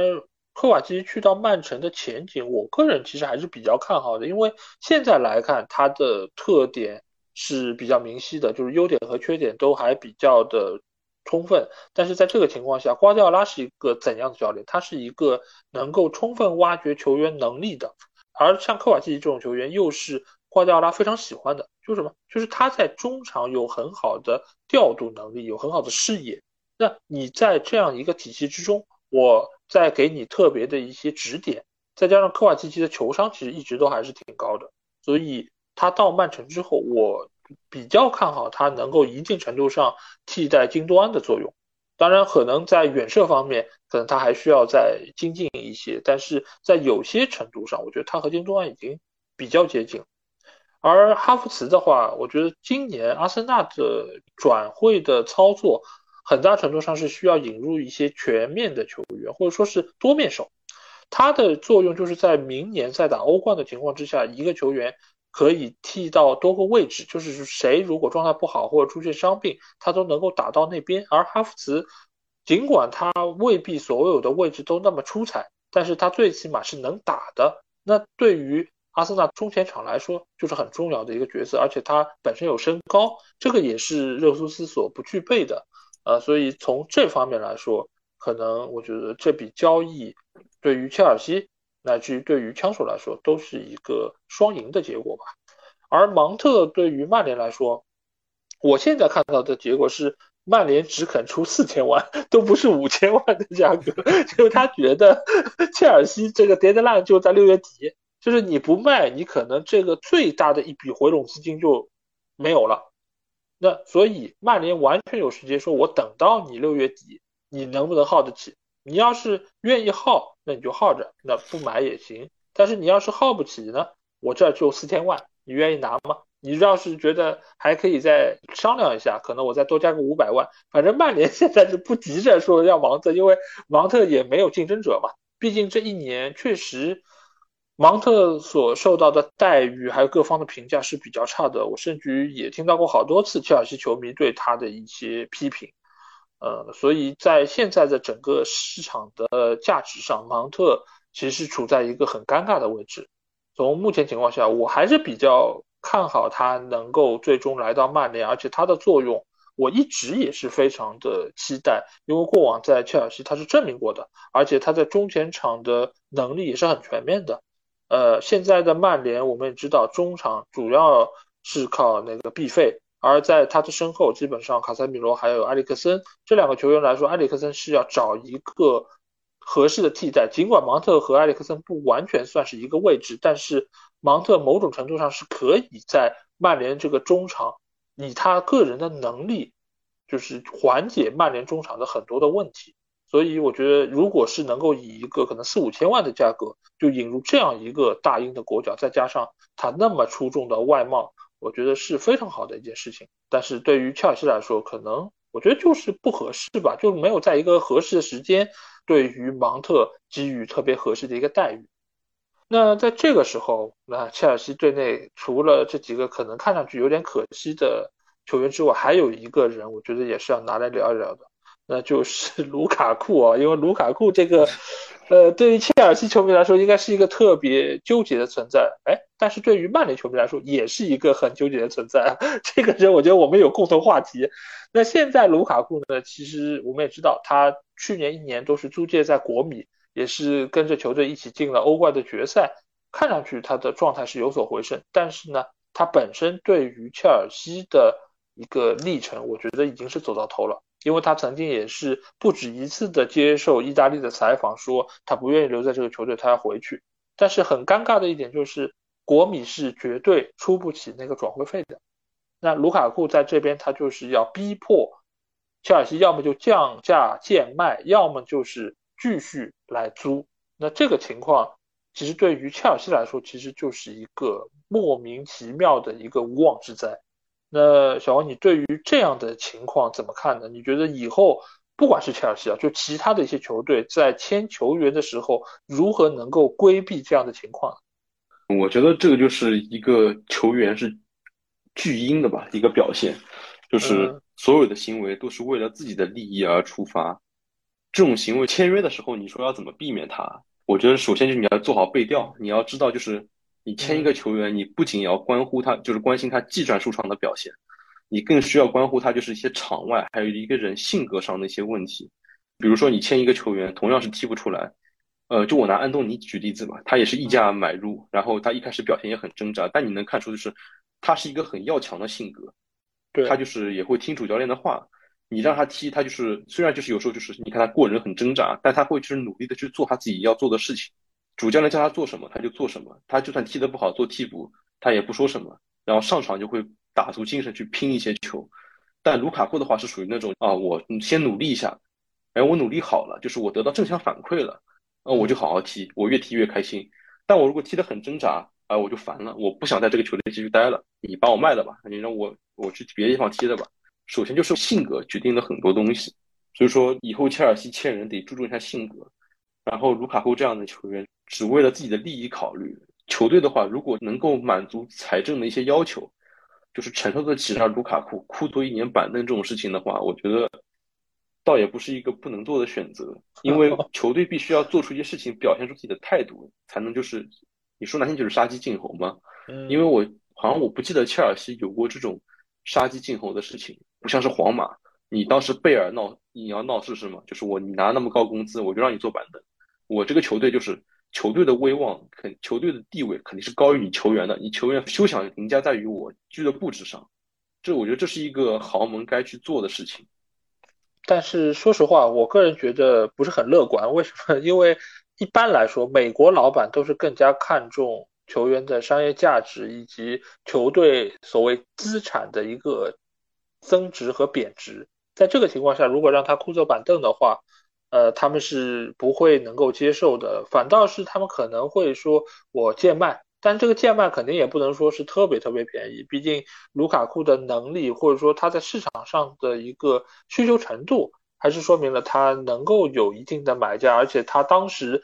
呃来到球队所付出这个转会费也是比较贵的啊，所以我觉得对于球队来说，可能伯利觉得最好的选择就还是给他呃贱卖。但是从贱卖的角度，你真的是能够去国米吗？我觉得也很难。所以现在其实我觉得最纠结的点是什么？一个是球员自己的想法，就是他想去哪，另外一方面呢，就是他想去的地方能不能掏得起那个钱买他。这个两方面其实在对于两方球队以及他个人来说，这三方的诉求都很难能够达成一致。而且我觉得就是伯利已经仁至义尽了，他已经帮卢卡库联系了沙特，沙特那边会愿意给他开很高的工资，嗯、但他还是不愿意去。他觉得就是这时候他就变得正义凛然了，觉得我这个年纪还不能去沙特养老，我得在欧洲拼搏。那你你拼搏，你要去国米拼搏。那好，就算卢卡库我伯利我三千万两千万贱卖他，那谁能吃得下卢卡库三十七点五万那周薪呢？就是除了那种皇萨还有那些传统豪强以外，没有人吃得起这个周薪。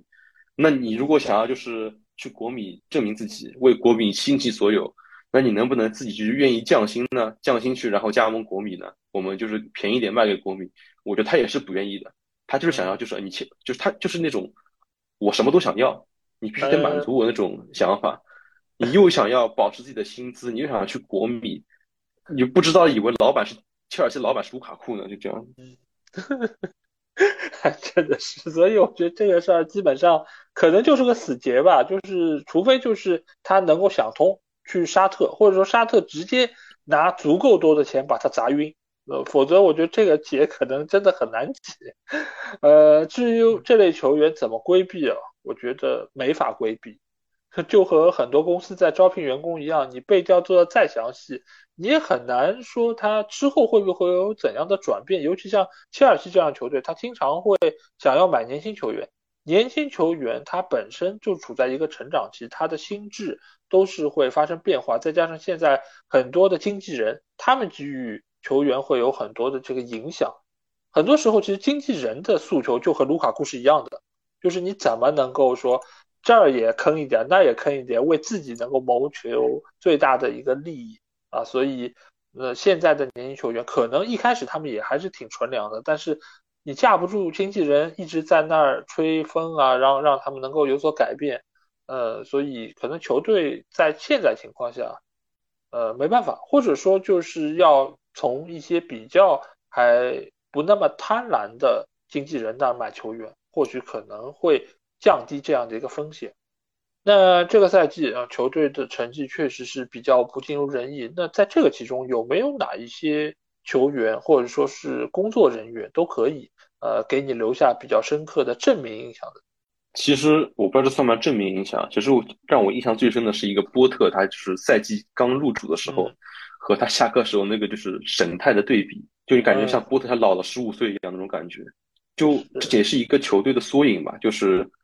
老板很努力。然后主教练我觉得他也很努力，嗯，但无奈就是一开始走错了路，就是别人像别人说的，有时候选择真的比努力要重要。你选错了路，你再怎么努力也是往一个正确的目的地越来越远。对，所以说就是一个切尔西这赛季的一个缩影吧，就是大家其实也是开始是上下一心的，想要做出一番事业，但彼此不合适，也做了一些错误的决定，就会把这个球队往成功的路上越推越远嘛。确实是这样，就是有些人不说的嘛，就是你的选择比你的努力更重要嘛。那在这个情况之下，波特你如果说当时有这么好的一份 offer 放在他面前，其实没有一个中游球队的主教练会拒绝，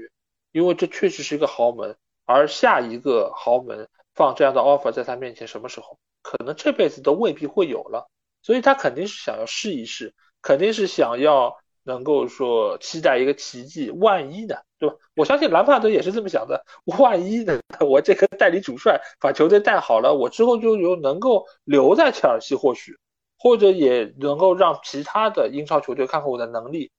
所以他们都义无反顾的一猛子就扎到这个黑洞里面，但是最终他们的结果确实是比较令人失望啊。但这个赛季给我留下深刻印象的或许有两个球员吧，一个就是凯帕凯指导，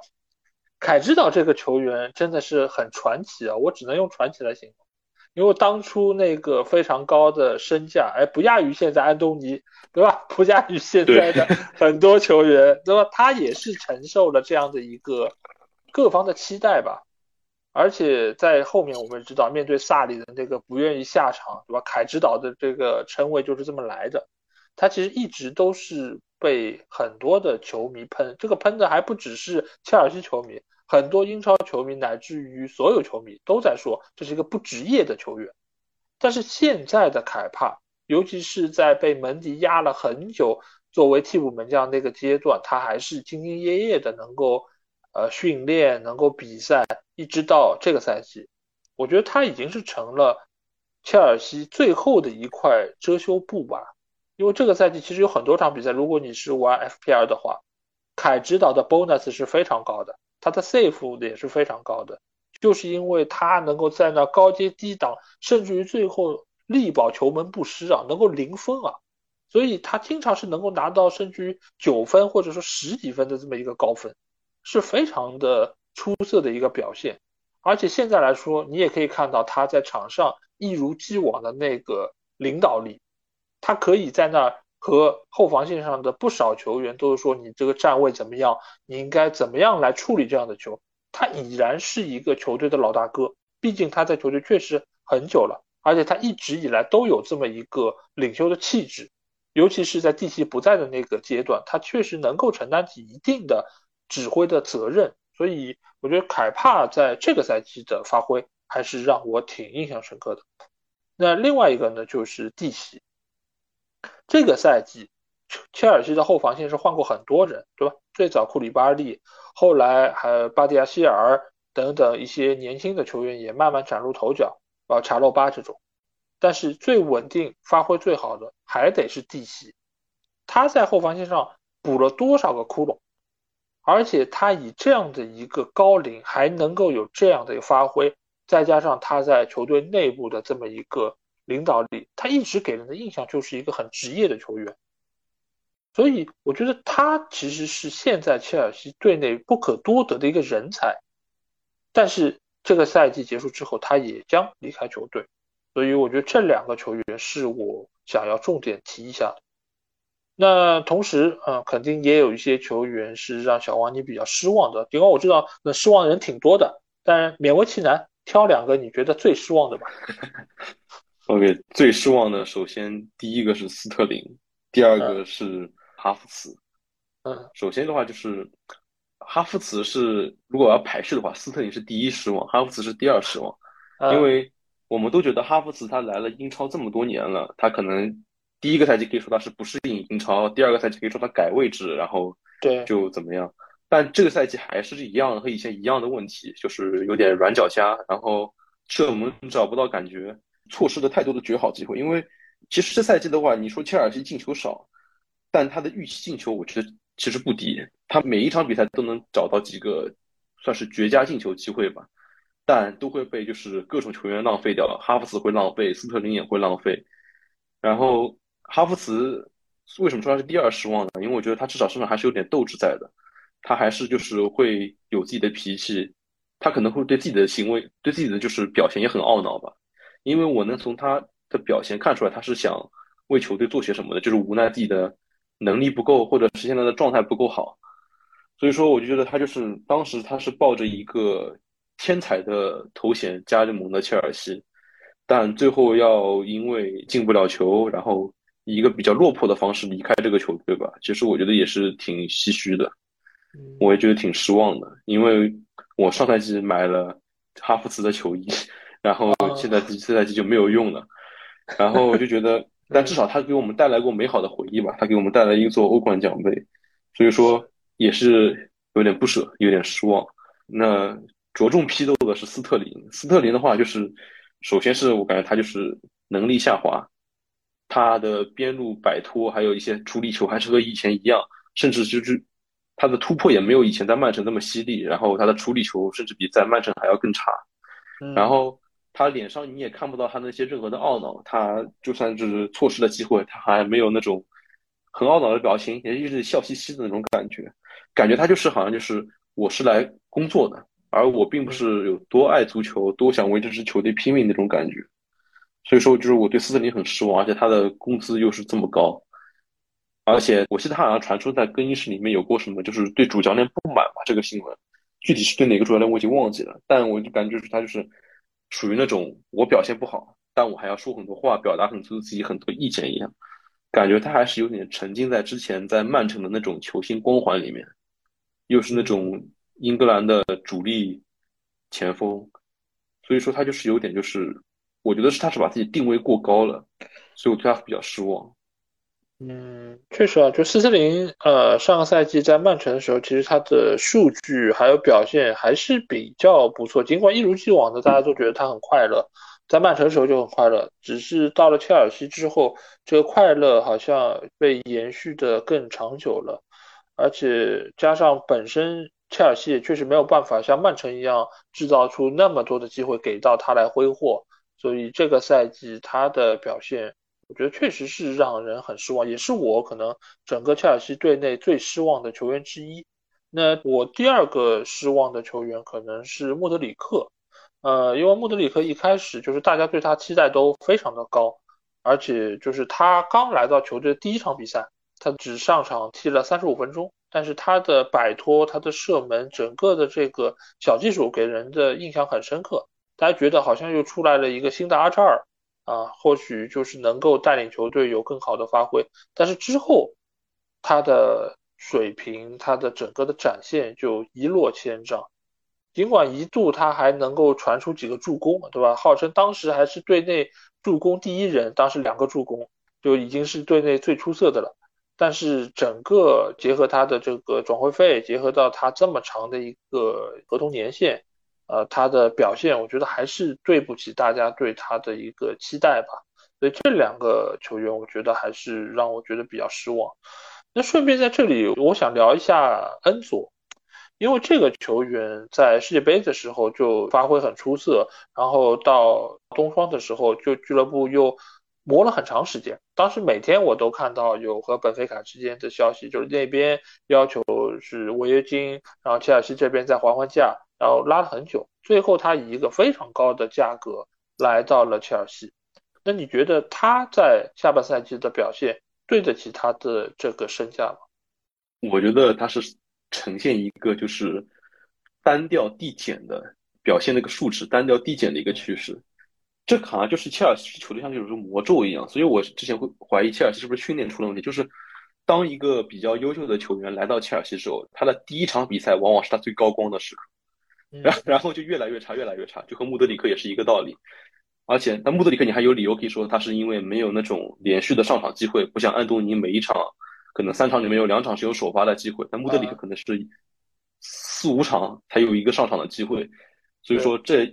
我也不怪他。但恩佐的话是每一场几乎都是踢满的，但你能看到恩佐刚来的时候他的那些就是拿到球后一脚出球，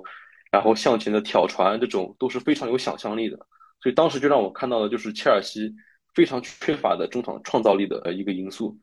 但你就越往后看越往后看就会觉得恩佐他开始摊手了，他开始急着跳脚了，就可能觉得就是他的队友怎么你们都不跑位，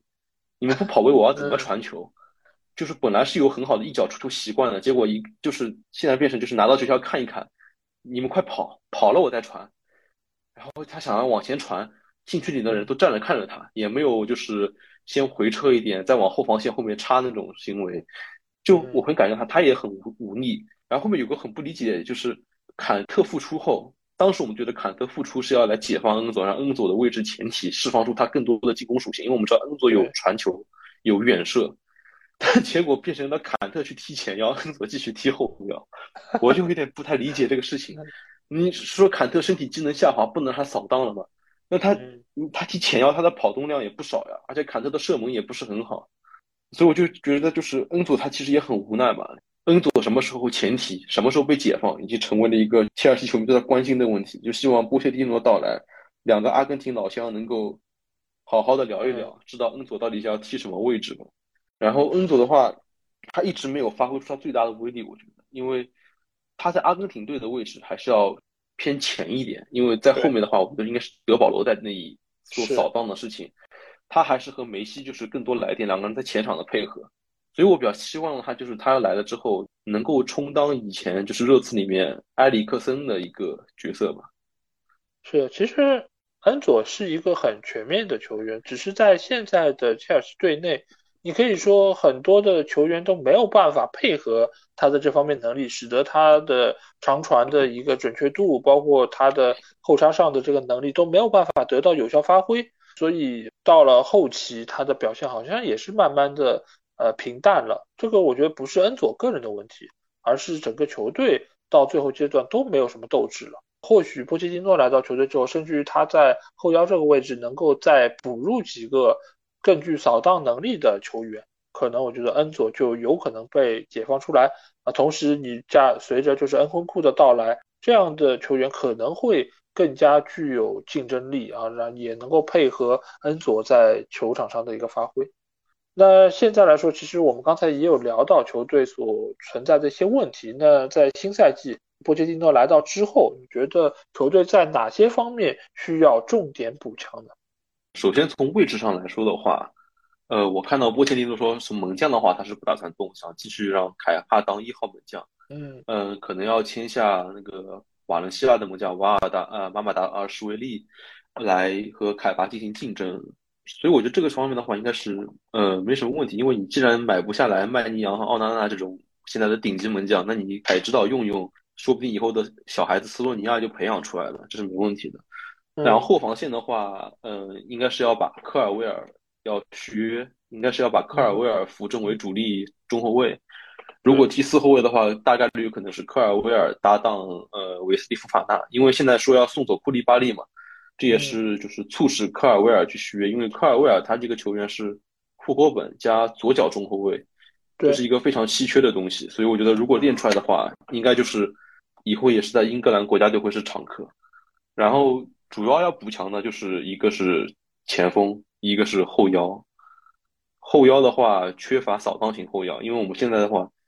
你如果把加拉格尔算扫荡型后腰的话，我们现在就只有加拉格尔一个防守后腰。嗯，那我们也看过加拉格踢后腰的话，他的表现其实不如他踢中前卫的。对，他在水晶宫时期也踢过后腰，就是远远不如他把位置前提来得好。嗯，而且他的技术也比较糙，他可能抢到球之后或者拿到球之后，他没法做到那种小范围的摆脱，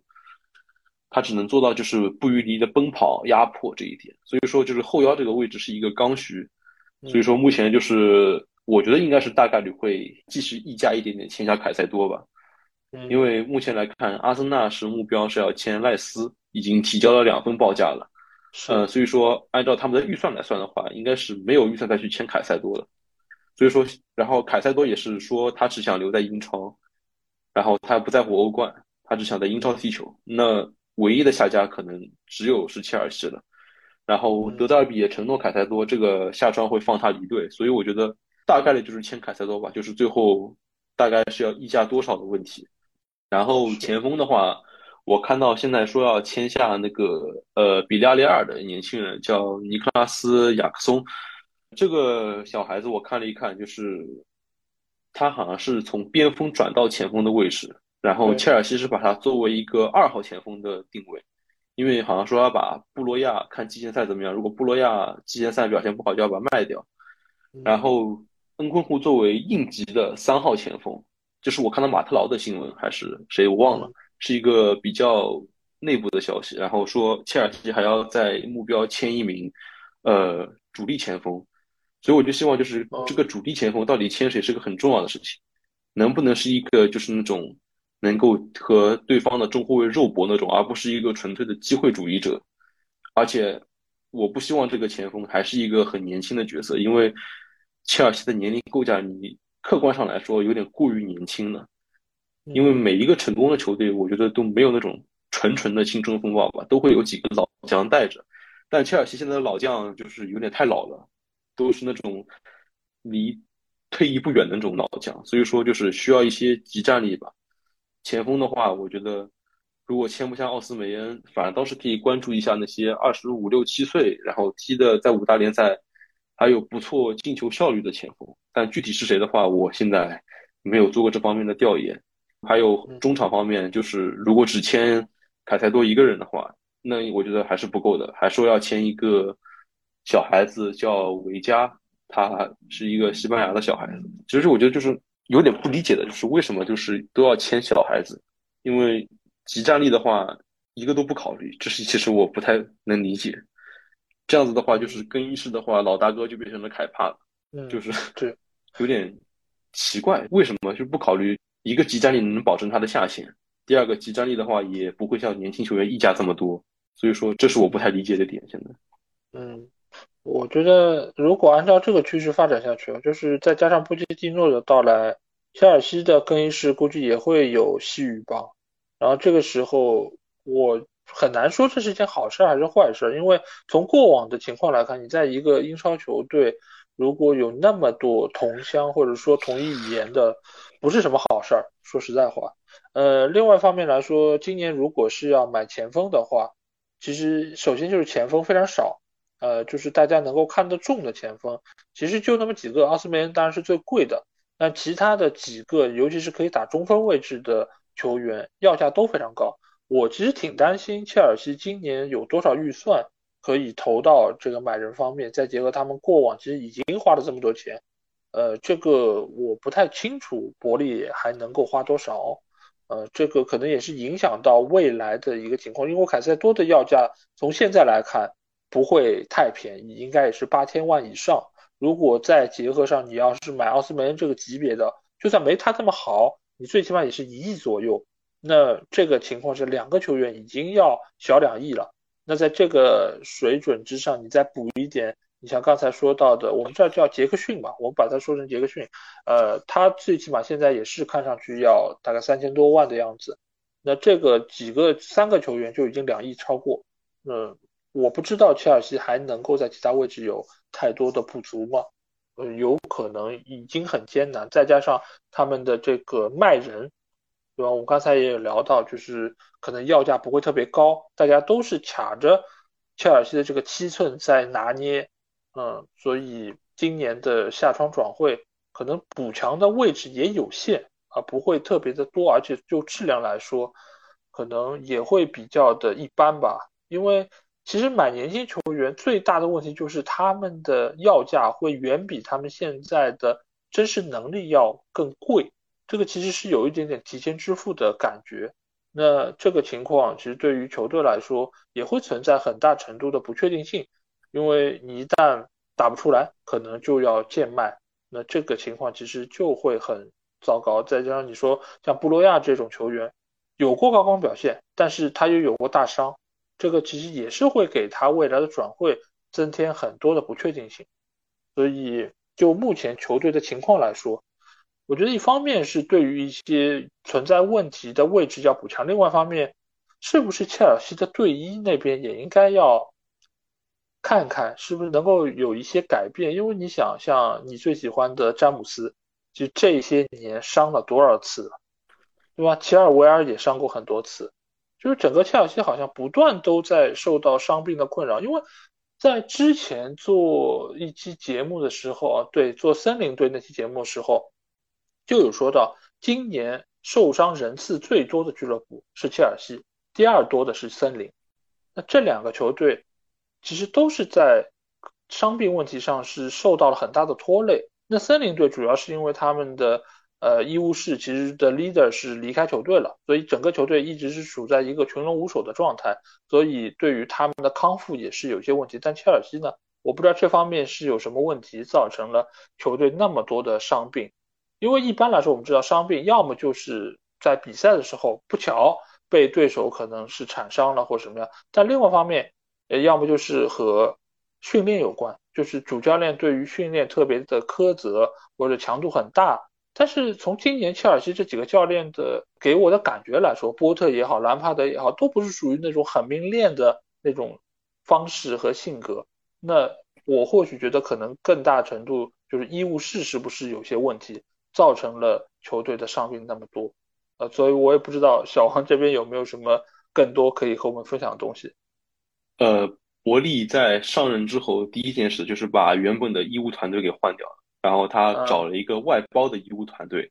然后那个外包的医务团队是一个私人诊所，他好像并没有这种运动康复方面的经验，因为我们知道运动的话就是你运动前运动后你的热身还有你的运动后的拉伸都是很重要的，因为如果你当中有一个步骤做不好，它就会积劳成疾，然后就会在某一个时刻爆发出来，就成为伤病。对，然后切尔西在这方面的话，我觉得他并没有做到一个豪门该做的事情。就我们拿哈兰德来举个例子吧，哈兰德在多特蒙德的时候其实是有一点玻璃的属性的，这也是我们他刚登陆英超的时候，我们最质疑他的点，你觉得他能不能适应英超的高强度比赛？但结果事实证明，就是他一来到曼城，他就进行了减重，然后他在曼城的话，就是瓜迪奥拉也会很好的保护他。但在曼城初期的时候，他基本是每一场都打满九十分钟了，但他依旧没有出现像多特蒙德那样的伤病。因为当时我看到一个新闻说，就是曼城在体检哈兰德的时候，发现他的膝盖当中有一个没有好的伤病，他们不明白为什么当时他能带的伤还能在多特蒙德踢球，这就是对多特蒙德的队医的一个质疑。然后但你侧面也能看出来，就是曼城很在乎球员的这种就是持续性，怎么样去保护球员。但显然就是切尔西是没有做到这一点的嘛，你在这时候换一个没有那种运动医疗方面的团队，这就是一个非常不负责任的行为。因为这我们都知道，你看病你还都会对分科室呢，那你这个运动是一个领域，是一个完全不同于健康的领域。就比如说我是一个运动员，我去看心脏，那如果是个马拉松运动员，心脏病医生可能会告诉你就是啊，你的心脏啊什么心室过大，你有心脏病的风险。但如果你换一个就是专精运动医学的一个医师的话，他就会告诉你哦，你这个就是心脏功能强大的表现。所以说就是他找一个私人诊所在这种方面看来是非常业余的行为，因为运动医学和传统医学完全是两个不同的领域，他们的目标也是不一样的，这就是对球员的一个很不负责任的行为。而且就像里斯詹姆斯，他今年第一次受伤是在 欧,、呃、欧冠客场踢米兰的时候，他受完伤之后就是半途被换下场，然后换下场之后呢，就是第二天他发了一个 Instagram， 他在米兰逛街，结果就是逛街后回到切尔西做那些检查，发现他就是好像是有一个很严重的肌肉撕裂，然后导致伤缺了很久时间。当时就有一个舆论说什么，俱乐部怎么能允许一个因为受伤下场的球员第二天就自己私自外出去逛街呢？不，第一件事不是去做检查，而是去逛街。就可见当时就是这个球队当中其实内部这种管理是很混乱的，没有一个成体系的流程，医疗团队可能也不知道该怎么做。可能他外包医疗团队就是并不是哦，我主动帮你们负责拉伸啊恢复，而是你们有伤了你们再来找我，我再帮你解决。他就是一个从一个主动的行为变成一个被动的行为了，因为我们都知道要防范于未然嘛，就是你防范伤病肯定比你解决伤病来的简单。对对，是的，就是可能这个万包团队还是以往做医生的那个感觉，对吧？就是你有病了，你来找我，你还挂个号，我来给你开个药，大概还是处在这样的一个节奏之中。但是足球比赛不应该是这样，因为你刚才说到哈兰德，其实我也想到了，就是为了避免他在赛场上出现伤病，其实他在去到国家队的时候，曼城也是派自己的医疗团队的成员跟着他一起，就是怕他在国家队出现什么意外影响到联赛之中。这个对于球员的保护已经到了这样的一个程度，但是切尔西这样的医疗团队还做出这么业余的一个决定，我觉得真的是对比非常的明显。那最后我肯定要来问一下小王，你觉得下个赛季球队最终会来到怎样的一个水准，排名会第几名呢？下个赛季我觉得是一个非常关键的赛季，因为你单线作战你就没有任何的理由和借口了。然后上一次切尔西单线作战是孔蒂带队第一年我们夺冠了，对，所以说我觉得今年的话从理想一点来看的话，我觉得我们至少得保住前四的位置吧，因为赛程这么密集，你别的球队都有欧冠要踢，因为现在欧战的球队也变多了，多了一个欧协杯，所以说就是要多线作战的球队又多了一支。所以说我觉得切尔西在这样的环境下的话，争四的话是一个保底的目标吧。因为我是比较相信波切蒂诺他能在这个休赛期捏好好球队的，因为从现在的新闻来看，波切蒂诺似乎有了很足够的话语权。就比如在那个签乌加特的事情上，波切蒂诺只是切尔西高层、嗯、你不能溢价，他球员虽然很好，但你们不应该溢价这么多去给他开这个合同。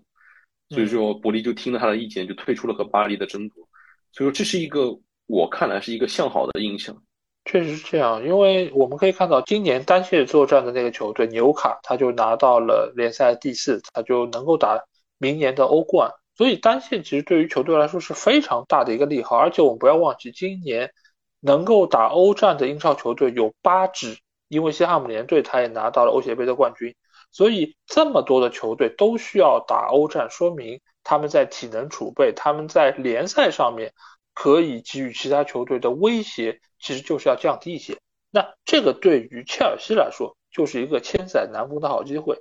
而且我们一直都知道切尔西这些球员他是不差的，你就算是有一些球员看走眼啊什么的，但是这些球员他是经过了详细的评估，有大量的数据来证明他们是非常出色的，只是缺少一个能够把他们捏合起来的主教练。那波切蒂诺以往的战绩，以往的这些成绩，我们也能够知道他是一个很出色的主教练，所以明年的切尔西我也觉得他们会有非常好的一个发挥，也会有一个很大程度的提升。我觉得争四对他们来说不是一个遥不可及的目标，尽管今年他们的排名确实非常糟，也是我没记错是英超以来第二差的一个成绩，但是此一时彼一时，波切蒂诺来了，而且伯利也给予了他更多的信任，而且伯利也对外公开宣称说下个赛季对于球队的管理和影响会更加减少，会给予主教练更多的一些话语权。那我觉得一切其实都是向着一个更好的方向在转变，只是看这个夏窗他们能够多大程度上能够进行有效的引援，而且这个季前热身赛整个球队的状态会不会有一个明显的提升。但是再怎么说，我觉得有一个名帅加成对于球队的未来还是能够给予更多的期待吧。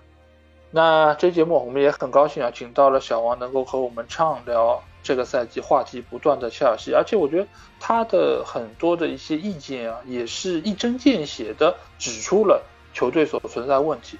那我们在这里再次感谢他能够做客到我们节目之中。那同时，如果你们听了我们节目有什么话想对我们说，欢迎在我们的评论区留言。如果想要和我直接交流，也可以来加我们的群，只要在微信里面搜索足球无双就可以找到，期待你们的关注和加入。那这期节目就到这儿，我们下一期的英超总结盘点节目再见吧，大家拜拜，拜拜。